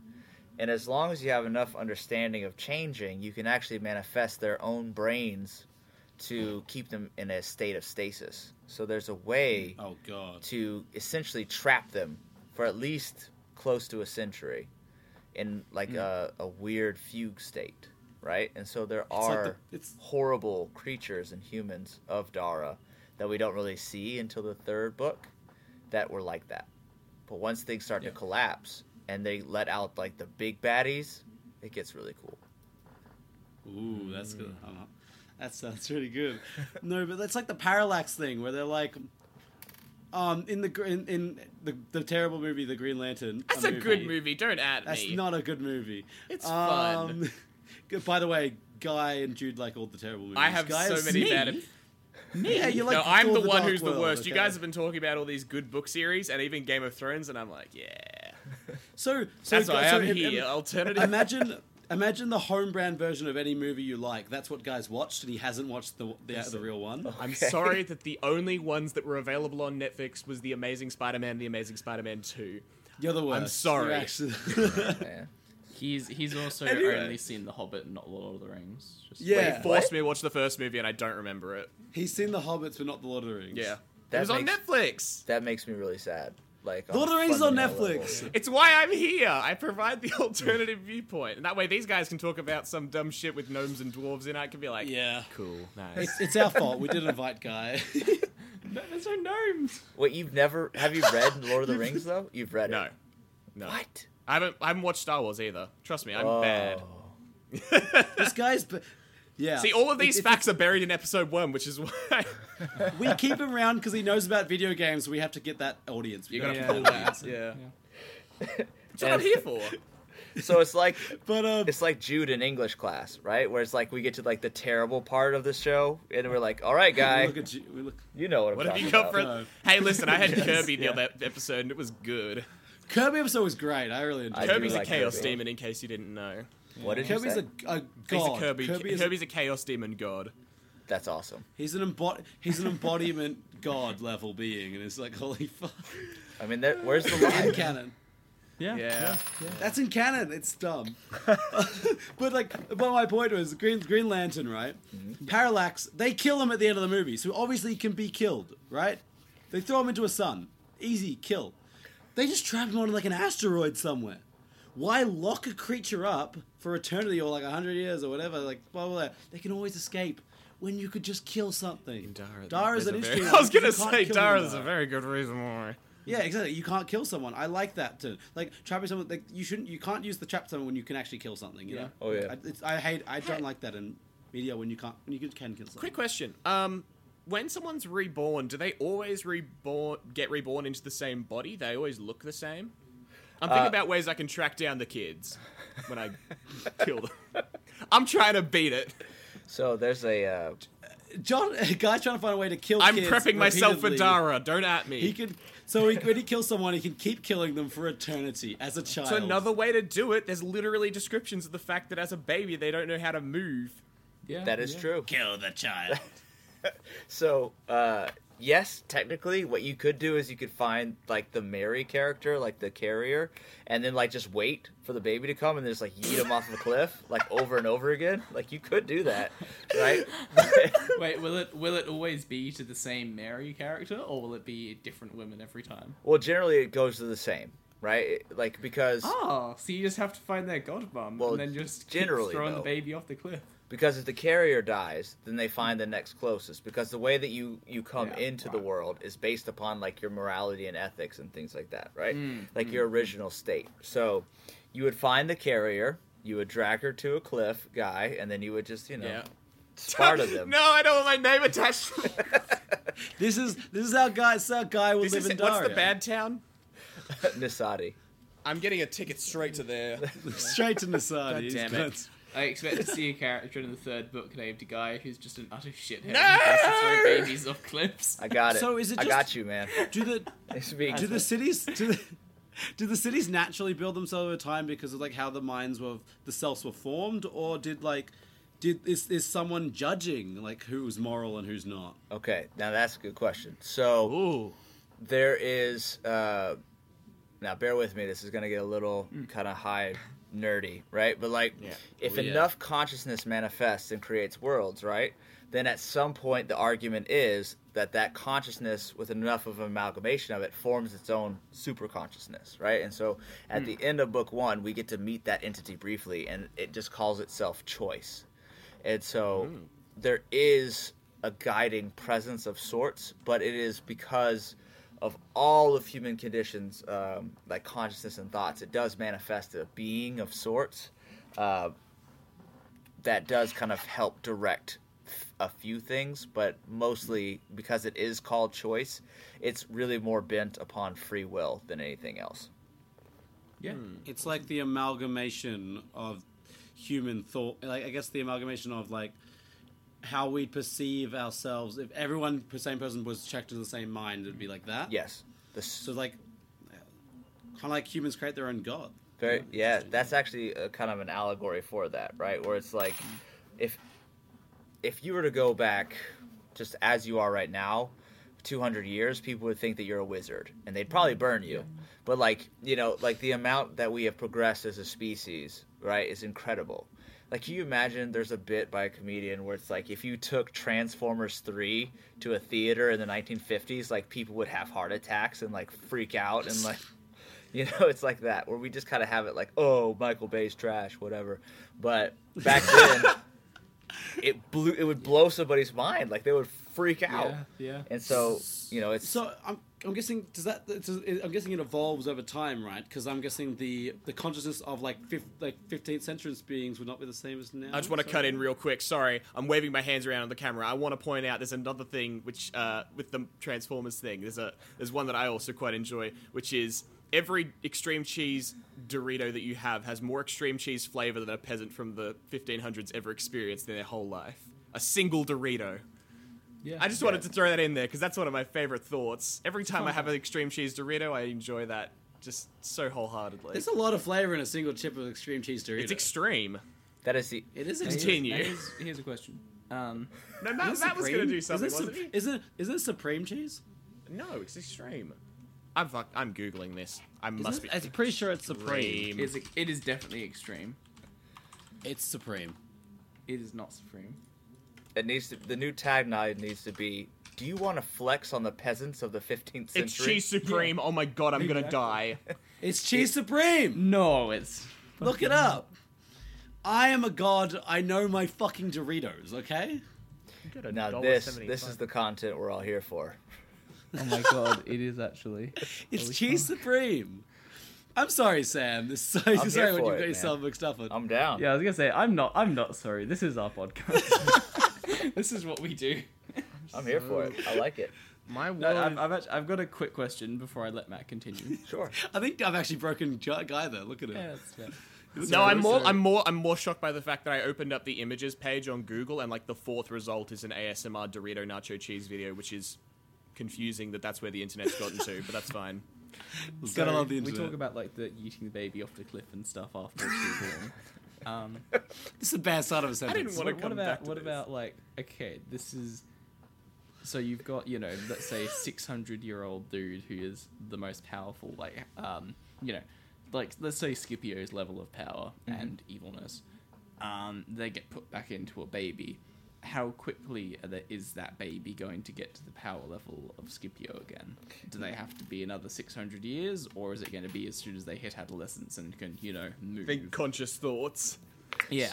So it's actually it's interesting. Uh, it's similar to like if you were injured and you atrophied your leg from like breaking it, like you would still have to go through like a form of physical therapy and like you know get back to your strength. It's similar to that.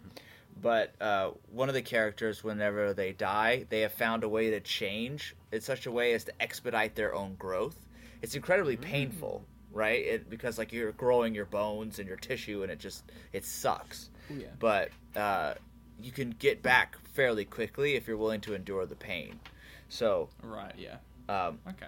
but the other thing is, is when it comes to a baby, this was actually inspired by my own children. Is that like they have no attention spans? Their their mobility is insane because like they're they're growing, right? So like you might be this Yeah, ultimate yeah. powerful entity that also just like shits his pants all the time, and you can't help it. So like Yeah. That's that's my. I want that. I want that. Why am I just picturing Baby Yoda from um, Mandalorian, where it's like the Force user, but it's also a baby? He's Yep. 50 years old. He's a baby though. yeah, Never seen it. 50. time is That's, relative. uh, yeah, no, it's, You've it's, it's you're, kind you're, of. I, I think I think you'd appreciate this. It's, it's a little bit of a tangent, but it's very similar to your sort of rebirth thing, and I think you'd find it. uh, You'd appreciate it. Um, it's actually from. It's it's a D and D connection. Um, from a show called Critical Role. Not sure if you would have heard of it. Um, it's like a fairly big D and D live stream. Um, and in the second campaign of the world, there's like this group called the Kryn Dynasty, who are mostly dark elves and like goblins and stuff. Um, and they have this thing called a beacon, and it's like this crystal orb which has like um, souls of their people that are dead inside of it. And there's this process they go through where they bind themselves to the crystal ball, and it's like their coming of age ceremony for their people. And as soon as you've, I forget the name of it, but um, as soon as you like attuned your soul through the crystal, you basically can't die because when you die, your soul becomes one of the souls inside the crystal ball, and the souls inside there are basically a queue for going back into life. And as soon as your soul is inside the crystal ball, there's like a, I think it's like a hundred mile radius around one of these beacons. Whenever someone gets born, instead of the child being born as the child, it gets the soul of one of the people from the kingdom that's already died put into it. Um, It- and that's the I, way I'm just they imagining a big waiting room, big waiting room with like a number. Any- number, it's, it's a bit, it's a bit more dark number than that, but, uh, eighty-five Seen, um, million six and it's- hundred I'm And thinking thousand of uh, the uh, the undead afterlife from um oh uh, Beetlejuice. Mm, yeah. Yeah. Um, it, it, and it's kind of like this thing of at first the baby is just the fresh baby, but then sometimes around kind of puberty sort of time, the personality that they had from their past life and all their memories kind of starts to bleed back in. Um, so for the first like let's say 17 to 18 years of their life, they are a new person, making new friends, new connections, new experiences, and then all of a sudden they start to have like these bad dreams and weird visions around like the age of 18 to 20 or so, depending what race they are. And then that's like their memories from their past life bleeding through, and then all of a sudden they're like, "Oh God, that's right. My name's Carl. I have a wife back over in that city. I've gotta go find her. I've got to go find my family. Bye, guys." It is really interesting. That's that's fucked. Yeah, yeah, yeah. It's pretty. Well, so it just Yeah. seems like it's like one soul invading another one, right? So like you have a Yeah, new life, a yeah. new. Ex- so what happens to the first one? It just gets just decimated. That's the thing. That that's kind of because obviously it's D and D campaigns. They're still like experiencing the story the characters. That's kind of one of the big things that the whole like um, political faction is shunned on by the other factions of the like continent. That the other kingdoms see it as pretty fucking dark and Yeah. not right. But to them, it's like, oh, that's just the way life is. When you have a child with someone, you're not having a child, you're providing a vessel for someone to come back to life that's died. Um, That's like their way of seeing it, which, yeah, it, it's kind of interesting, but also kind of like, huh. And then you get these weird things where, like, um, it's almost comparable to like doctors regenerate like time lords regenerating i guess in the sense of you've got these couples where sometimes after the consecrated that's the word when they get like re um, bind their soul and they get reborn. After you've got these like married couples that have become consecrated um, they you know sometimes their marriage will endure through multiple different bodies where they'll be like a completely new person but still have the same connection and still be the same marriage and stuff. And you get this really weird thing where like um i think one of the examples one of the characters they meet he's basically had to like raise his own dad and like, Nice. for the first 18 years of his dad's new life he's had to be like you don't know me, but one day you'll remember I'm your son. And then it's like, that's weird, I'm a child. And then all of a sudden he'll get to the age of like 19 or 20, and then all the memories start flashing back, and it's like, ah. I'm so disappointed that like the the. Oh wait, so they're all goblins and dark elves, yeah? Mo- there's a lot of different races. I, I was some of the really hoping ones. that it was like the humans on the surface are being taken over by like dark. This is just me, my brain autofilling Hmm. because, and I was also hoping that it wasn't like an adult thing because the the conversation that played itself out in my mind was, "Honey, yes, darling. Um, is it just me or is our son acting a little, um, uh, goblin-y?" yeah, it's the I don't know goblin memories coming. Well, yeah, that's the thing because then they start to get into the thing of like, well, what happens if one of these beacons found its way outside of the kingdom and just near a random village of completely different people, um, Yeah. stuff like that. And it's In- like all these talking random, about- yeah. in talking about like souls and stuff, like, I, that's very similar to something that happens in what's it called, the Magisterium. Another like, um, it's half done by Cassandra Clare. I think it's half done by Holly Black. I believe that's the author. Um, Magisterium series, like a four or five book series, but it's it actually it's a it's a kid's book. It's a kid. It's for it's for like um, young young teen. Um, but it's about, and then there's the thing about the kind of spoilers for the first couple books, but the the kid's soul is actually the soul of a guy who basically started the equivalent of World War Two, Wizard Wizard World War Two, Wizard World War One. Yeah. So his soul is that soul, and so he has the.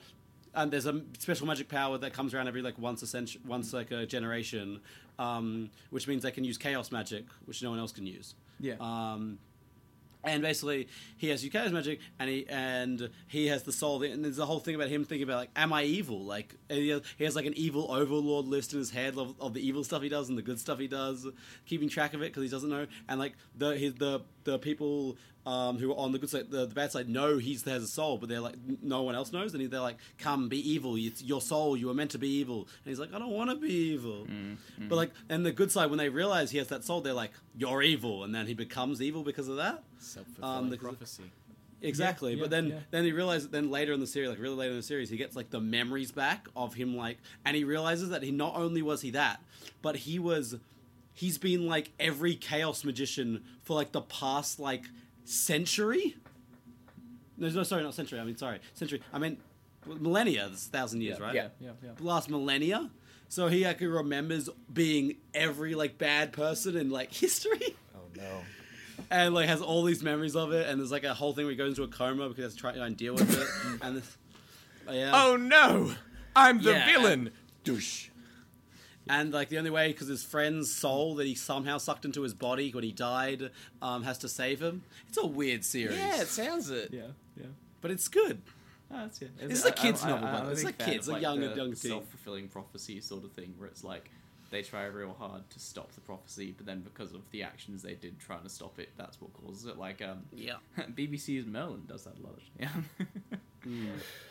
I think that if I had it's a, like it's like I think if I had an evil consciousness in my head, I would blame it for all the stuff that I mess up. That would be great. yeah. And like, I mean, that's the thing. He never talks to it because he, he he feels like his soul is evil. So he can he like he just thinks he's like he knows he's talking to himself, but he, he thinks he's himself, but he doesn't know. Hmm. So everyone like acts weird around him and stuff like that. Whenever, but whenever he does something like evil, like bad, everyone is kind of like, oh, like his friends know he's kind of like, oh, and he's kind of like, he's really self conscious about it. What would be interesting is a think, oh- friend that's like, "Look, man, I don't believe that there's actually an evil thing in your head. I just think you're a dick." Right? Like, yeah, stop making this. There's no evil general. It's he's not there. You're just a jerk sometimes. Right? stop being a dick. No excuses. He's like, "No, I'm serious. Just because you haven't even. li- Uh, There's an evil like wizard in my brain." Sure, sure. Did he forget to take the trash out? Is that what that is? Yeah. Okay. that's what I tell my flatmate That's right. when I don't do my jobs around the flat. There's the wizard. You got a hold of my brain. It's, it's the evil wizard in my brain. Don't worry Yeah, about it. it's him. It, it, him, Hmm. him. They, Yeah. him. It. A spirit. Damn, hey, we don't want to assume gender. That is true. That is true. We don't. um, so I don't mean to. Uh, do you have any more? Do you have more questions, Jude? Uh, Jude, I mean Guy, about villains. I'm yeah. I was free scatting that, and you guys went off in a direction. I'm all good. awesome. Sam, but Sam, what is your favorite villain? I don't know if you said it. I can't remember if you said it, but like, what's your like number one villain if you had to state one? Oh man, that is tough. Hmm. And why? Because you always got to add the and why. Right. On good questions. If you say Voldemort, I'll kill you. Voldemort's Voldemort's trash. the, Hey. Voldemort is incorrect. Voldemort the only can't take over a boarding characters, school. Like that's not even a villain. that's just like a trash janitor. What you are are you talking fighting about? an 18 year old, you idiot. That's right. I mean, he's fighting literally probably the most secure building in the entire world. but still. Ah, it's a school. Shut If he takes, if he can take out Hogwarts, he can take out the world. He like straight It's the only murked place where the Ministry of Magic. Like it was no big deal. But for some reason Exactly, he can't take over like a daycare for wizards. Like what are you talking The, about? the Ministry is shit, but the the Hogwarts is like the strongest uh, safe hold ever. You think, think Dumbledore's been prepping for this for eight for years? Right. It, no, don't like more. Uh, I will have to say uh, Morgoth in Lord of the Rings is probably one of my favorites. Uh, Jude, thumbs up approval. You've got you've got Jude's approval. You got Jude's approval. right. We're- beca- we're- Why? gonna- we're I gonna- I have we're gonna- Morgoth's like the big evil, right? We're going to be talking about Morgoth in my next episode. Oh, Oh, nice. Just saying. Yeah. Oh, yeah.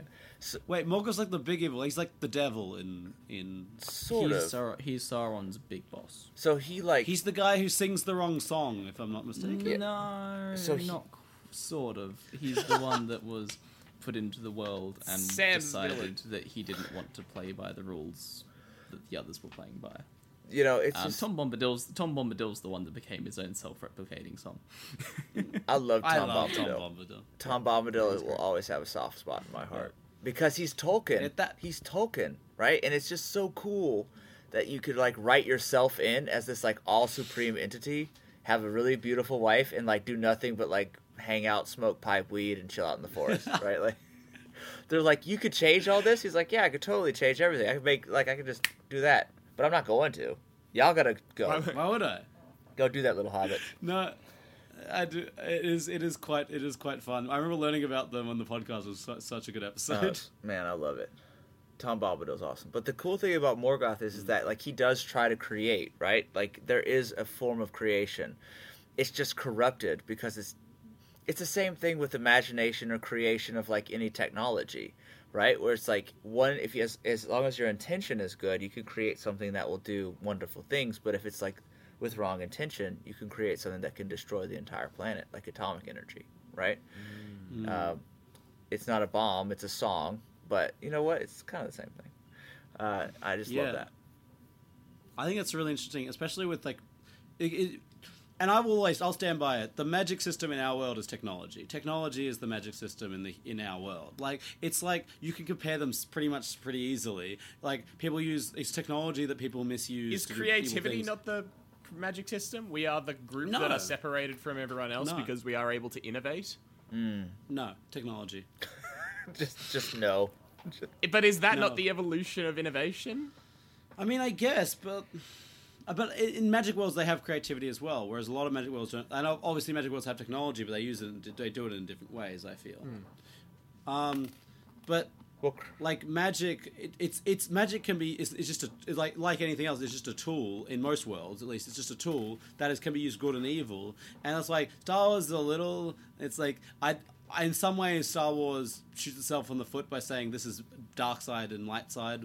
I think I think it's a it's a the force is a, is is is the force, and a lot of like I like there's a lot of uh, there's a new stuff like with the Grey Jedi, and like that's not new, but like a lot of stuff is saying the force is the force. It is it is the force. It's your intent. It's, it's people being bad or good that creates the dark side, the light side. They don't exist really. They're your concept in your own head. Oh yeah. That society is created. It's a power, right? It's all about what you do mm. with it that matters, right? I mean, like yeah. there is how many seeing stones are in the Lord of the Rings? How many Palantir are there? It's like three. that we that we know of. Yeah. Um, there's at least four, but Right. there's loads more scattered at the bottom of the ocean because Numenor had a load. Right. And so we are literally using Palantir right now, but we just call it Zoom. And we're like bored by it, which is wild. Like y'all are on different parts of the planet. And we're like, yeah, but what about Grey Jedi? You know, I know. yeah. You know, valuable resource as well. it's crazy to think about. You know? It is. Exactly. Like we think about doing magic. Oh, I can't float that thing across, but we can do so much, so many, so much. Like we can fly across the sky at 500 kilometers an hour in a metal container. Like magic, ma- ma- magic. Like you can do that. What? Your magician's like what?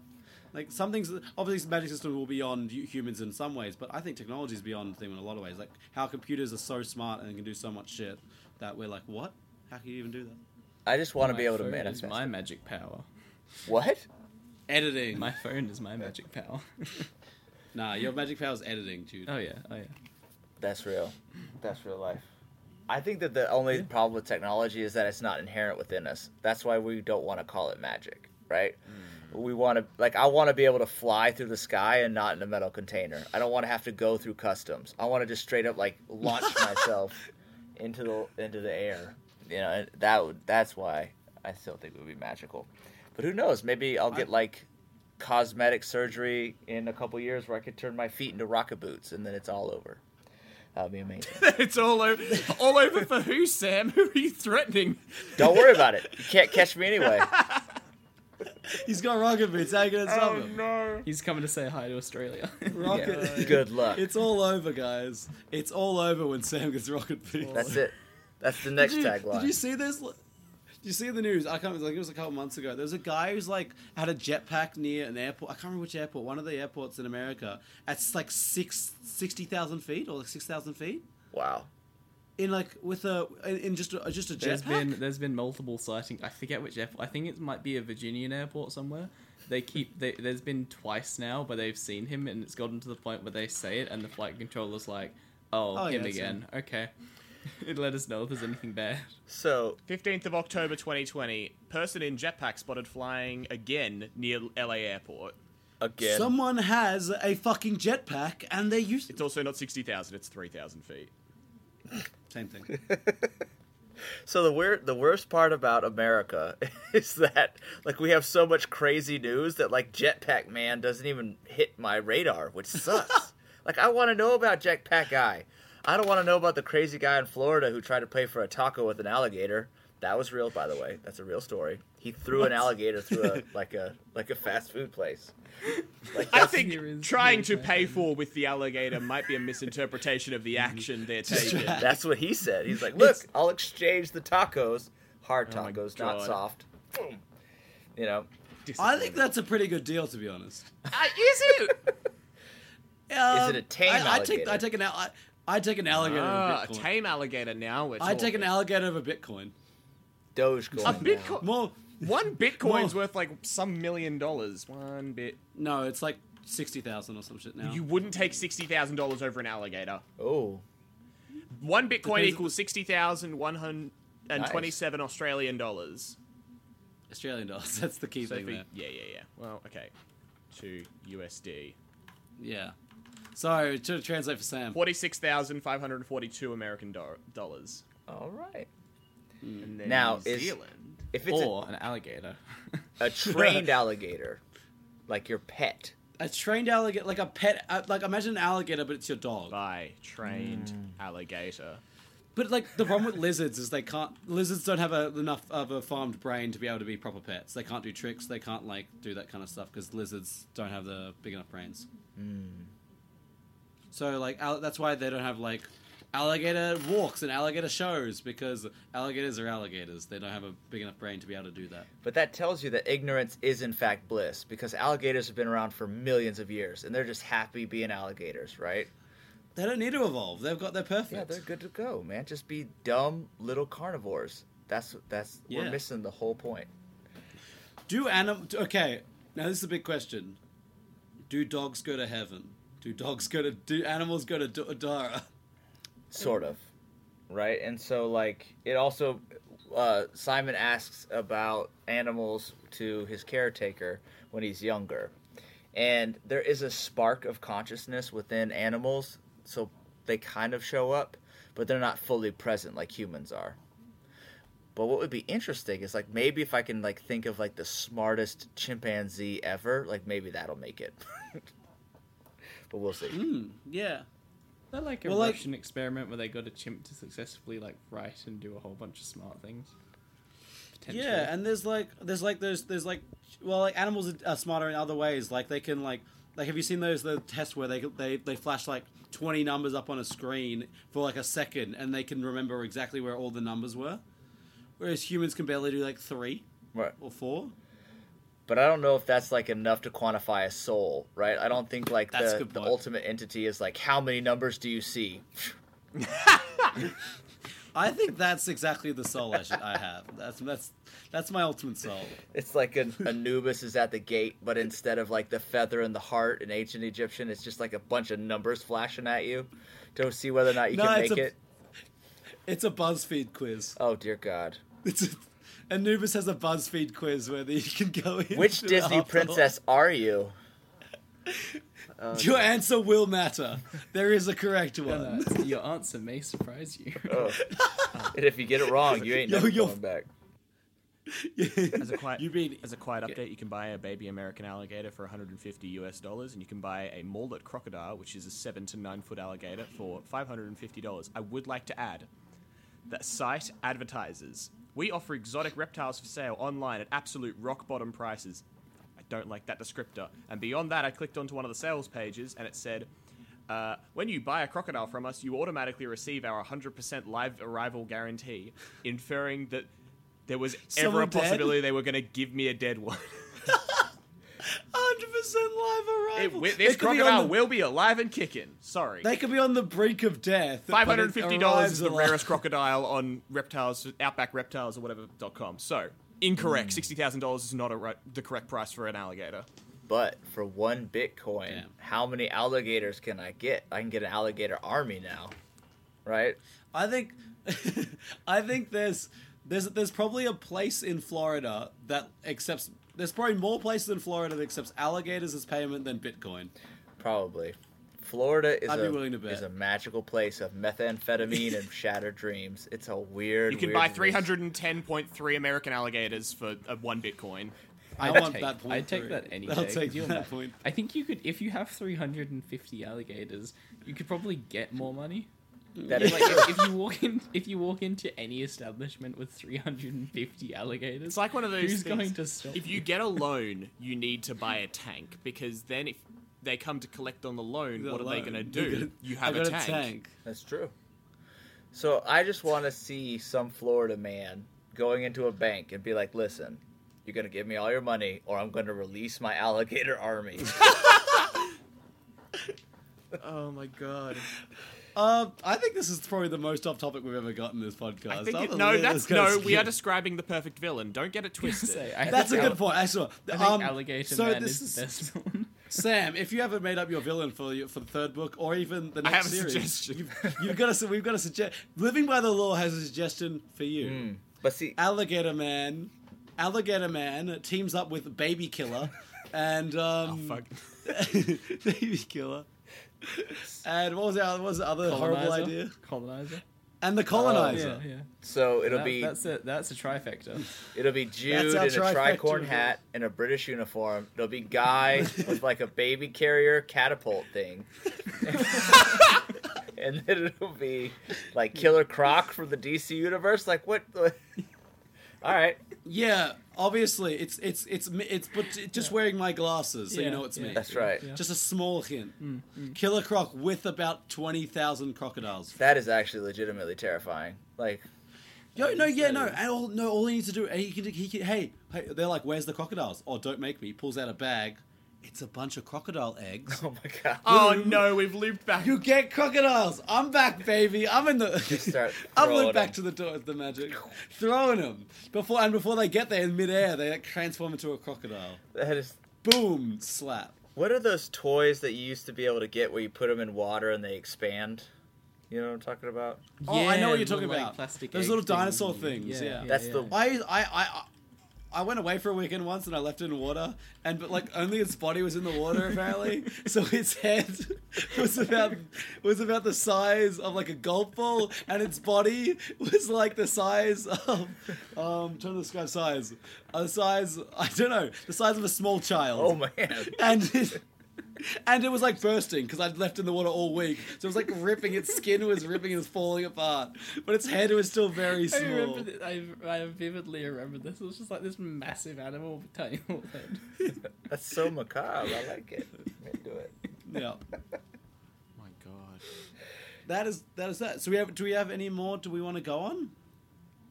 Um, I mean, before we end, I think we uh, there's one thing I want to talk about. Tell us about where people could get your book, Sam. Oh, yeah. That's a very That's important. what Oh, I yeah. want if we're So Where do we get it? go to samkanewriter.com, S A M K A N E writer.com, and you can just click on the book there. You can also go to s- I will have a link in the description. I will have links in the description. Yeah. So check it out. so, and also there's like a email re- uh, subscribe form. You can hit that. You can also message me on there. All my social medias on there. If you want to know about like weird baby throwers and alligator men and like, other follow up questions about the weird interview that just took place, hit me up. Could it be called an interview, or was it just an hour and hmm, fifty minutes of just nothing? Listen, drivel? I've done a few interviews at this point, and this is by far one of the funnest ones. It's weird, but I had a good That's time. all- that's, that's, what guarantee. we, that's what we aim for. I think We The- can't the guarantee it will be a good, but we, it will be entertaining. Oh man, You may get to the end and question the journey. You may not understand the journey, but you'll know you had fun on the journey. It's it's it's the crocodile baby throwers we made along So That's the way. please do message message Sam about the me, the baby throwers at samkanewriter.com. S A M K A N E W R I T E R dot com. and if you Mm. give me some weird messages, they're gonna end up on Instagram. So just be ready.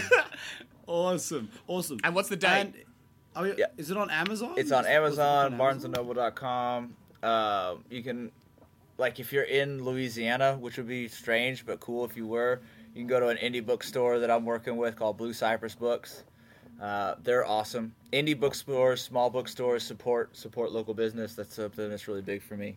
Yeah. Um, and the release date is April the sixth. So orders your pre-orders right now, and you can uh, get some free swag like T-shirts, coffee mugs, and also if you're uh, a book club and you have your book club order my book, then I will come to your book club and we can talk about the book afterwards, Hell like via. Nice. Zoom, which is pretty cool.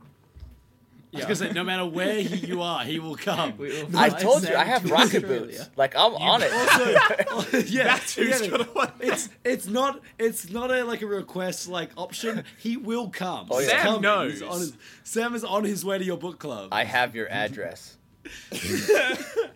You ordered the books. That was your first mistake. That's right. what do you think of page three hundred and ninety four? Just We throw need it. like a new setting on Google Maps, like how you've got walking, driving, rocket boots. That's right. We have to. I'm gonna show up at this book club, just so you know, random readers with a dozen eggs, no explanation.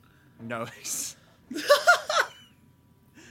Oh my god. Yo, that's a I love that. I want a That, dozen that's eggs. a threat. That's not random. that's a I threat. I don't think that's a threat. I think that's it's it, it's it's very much like in the very nice cushiony place between a threat and a gift. It's in the middle. It could be a threat, could be a gift. You'll have to find out. So I like this book. It was pretty good, but this dude showed up with a bunch of eggs. Real weird.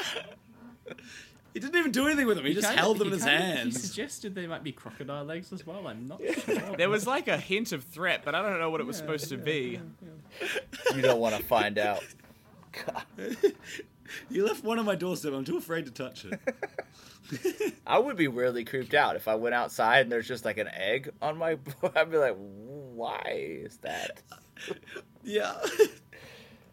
um, yeah. No. Um, awesome. Uh, anything else you want to? Any other places we promote your book, uh, Sam? Before we Just, promote our just check me out on Instagram, Twitter, Facebook. Pre-order my book, y'all. It's a, you know, it's it's my debut novel. So any love is good love. Hell yeah. Mm. The Pilgrim Soul. That's right. Do I chuck that in the brain? Pilgrim Soul. Get that in your brain. Don't brain. forget it. Don't forget Bury it. it the down. Pilgrim Soul. Bury Look it it up down. now. Hey, I know you're driving. I can tell you're driving. Oh no. Drive it down. I have experience. You can do it. You can get it done. Yeah, yeah. And if you are driving, p- pull over. You pulled over? Yeah, yeah, just there. You can you can fit there. That's Can a, fit- that's no. a, you fit there. I mean, Yeah, you're fine. You're No, fine. there's a- For now, he needs you need fight two seconds. Just put your hazard lights on. Just stop for a second. Type your hazard lights. Yeah, Put yeah, yeah. type it in. Type it in quickly. Type type type type. The Pilgrim Soul. The Pilgrim Soul. The Pilgrim Soul. You got it? Yeah. Cool. Now chuck that phone away. Get back to driving. There's someone behind you, and he is beeping at you. Um, As a concerned citizen, do not take driving advice from Matt. He literally just had an. This is. I mean, you don't know the driving standards of New Zealand, to be fair. That is true. it is crazy. There's some crazy roads here, man. it's not safe roads. There's a lot. Nah, but most roads are okay. I'm not Yeah. trying to. Who else It's just- can we trash talk? it's just the terrain. It's just the terrain. The terrain is very crazy. I live in Uh, a everywhere's swamp. Like what? I'm basically Shrek down here. Like, you know, it's cool. I get it. Our roads are weird as well. You guys drive on the wrong side of the road anyway over there, don't you? Yeah, God. On the wrong side? You mean the freedom Yeah, side? yeah. So is the left and the freedom That's side. right. Yeah, yeah, of course. Yeah. Oh, there's that weird time in our Um, history where like we didn't want to call things French, so for some reason, like for a brief moment in American history, they were no longer French fries; they were called freedom fries, and that's when I knew we were going downhill. I, was like, I, this have, is I have, I have heard this. That's, I love it. That's it's great. And freedom just gonna end up toast. with so many You, things. sh- you should have kept that and just put it behind every thing that's ever been done in America. I go to a freedom high school. What are you? Are you? oh no, I go to a private Freedom High School. That's right. I'm sorry. It's a closed off. It's closed off to non-freedom students. Do you measure this in meters or freedom? Ah yes, nine freedoms and small freedoms. I'm a fan of the freedom system myself. Your McFreedom meal is ready. That'll be three freedoms. how would you? Would you like free? Uh, how would you like to pay with that? Freedom or freedom? Our language just got real simple. real. Yeah. Okay, uh, if you enjoyed this uh, weird, weird uh, interview, but I had a great time. Yeah. great in- interview. Um, you can check us out at Living by the Lore. We release episodes every two weeks. That's called fortnightly, um, Unless or one bi-weekly. of them, unless one of us crashes our car. Shut up. uh, that's my bad. No, yeah, Cafe was a little late. My bad. But um, great experience. Um, yeah, you can check us out at uh, Living by Lore on Facebook and at Twitter. Um, and if you want to contact, get in contact with us, check us a message on Facebook or send us an email. Um, more likely to respond to a message on Facebook. Um, that's how we got. That's how we got into um, into contact with Kane here. I can message Sam Kane. Sam Kane. God. Do you ever feel I cannot- blessed with that last name? Because it's really cool. It's a cool last name. I feel blessed all the time, yo. Stay blessed. nice. Write an iTunes review as well. Yes, thank you, guy. Go. Off Five your stars. Whatever stars. Whatever you think we deserve. We don't deserve many stars after this. We deserve at least. Sam three. deserves five. We I'd deserve say one. S- For Sam. Do it for Sam. Five stars on Yes. iTunes. Yeah. Um, Tell us what yeah. eggs you would bring into battle. Tell us what eggs you would bring. What are the most important eggs to bring to battle? Thank you. Um, and if you don't bring, bring an emu egg, you're wrong. If you think about it, sh- turtles are just true. big shrapnel. All right. That, that was weird. But no, check us, check us, check, check us out on iTunes if you enjoyed us at all. It really does help out. And uh, hey, if that's too much for you, literally just tell tell your next door neighbor, tell your friends, tell everyone on the street. Yell out "Living by the Lore" when you leave the house next time. Spread the word. And then also That's say. Pilgrim Soul. And Pilgrim Soul. Spread the word. Living by Lore and Pilgrim Soul. SamKaneWriter.com. Book, Podcast. Just yell it. What more do you need? You need a good Yep. book. You need a good podcast. What more do you need? Exactly. Maybe some wine. Oh, I could do with some wine actually. We need sponsors. We literally, hey, side, side tangent. One of our friends was is a viniculture person. Last night we're playing D and D on Zoom. His, his wine experiment just exploded in the background, and he had to disappear for like ten minutes. It was the funniest thing on the planet. that was amazing. just sitting there here, just like a, it's like, oh, Anyway, oh, sorry. Thank you, thank you so much for listening. Have a great day, Evening. and goodbye. or afternoon. And uh, goodbye. Yes. Sam, we Goodbye. never get these outros right. Can you give us some tips? We're terrible at outros. What Give on us- give us your earth best. are you supposed to say? what you want me to It say? It doesn't right now? matter. right? That's exactly This what is happened. it. The, the music tracks out as we're just talking What? nonsense. This is the music. This is the music. I'm just relaxing Well, to the music. if you as we go. enjoyed this podcast, uh, please sure to be- to subscribe to future podcasts. See, it just makes me sound like a weird, smarmy, like porn stash guy. Like it's also your voice is just silky smooth. Ooh, so smooth. Why getting to write? I, who's doing the audiobook? Are you? No. You should. God, I hope not. With my, I got the weirdest accent. Plus, I got braces, so it just sounds like a weird lisp going on every once in a while. No. Just give it, give it to Guy. Guy will do No, it. No, absolutely not. And this audiobook is brought to you by Guy the Baby Eater. no. Guy the baby eater. I really hope that My sticks. God. Like you know how like there's like underlying inside jokes in podcasts. Like I really hope that like eggs and baby eater just like sticks for this whole time y'all have a podcast. I don't know why. Oh why. god. Okay. Thank you for listening to Living by the Lore. If you enjoyed our podcast, please leave us a review on iTunes and tell your friends. The link is in the description, and thank you in advance. Also, follow us on Facebook and Twitter at Living by the Lore to keep updated on all the latest about our podcast. We have been, and always will be, living by the lore. Thank you for your company, and good night.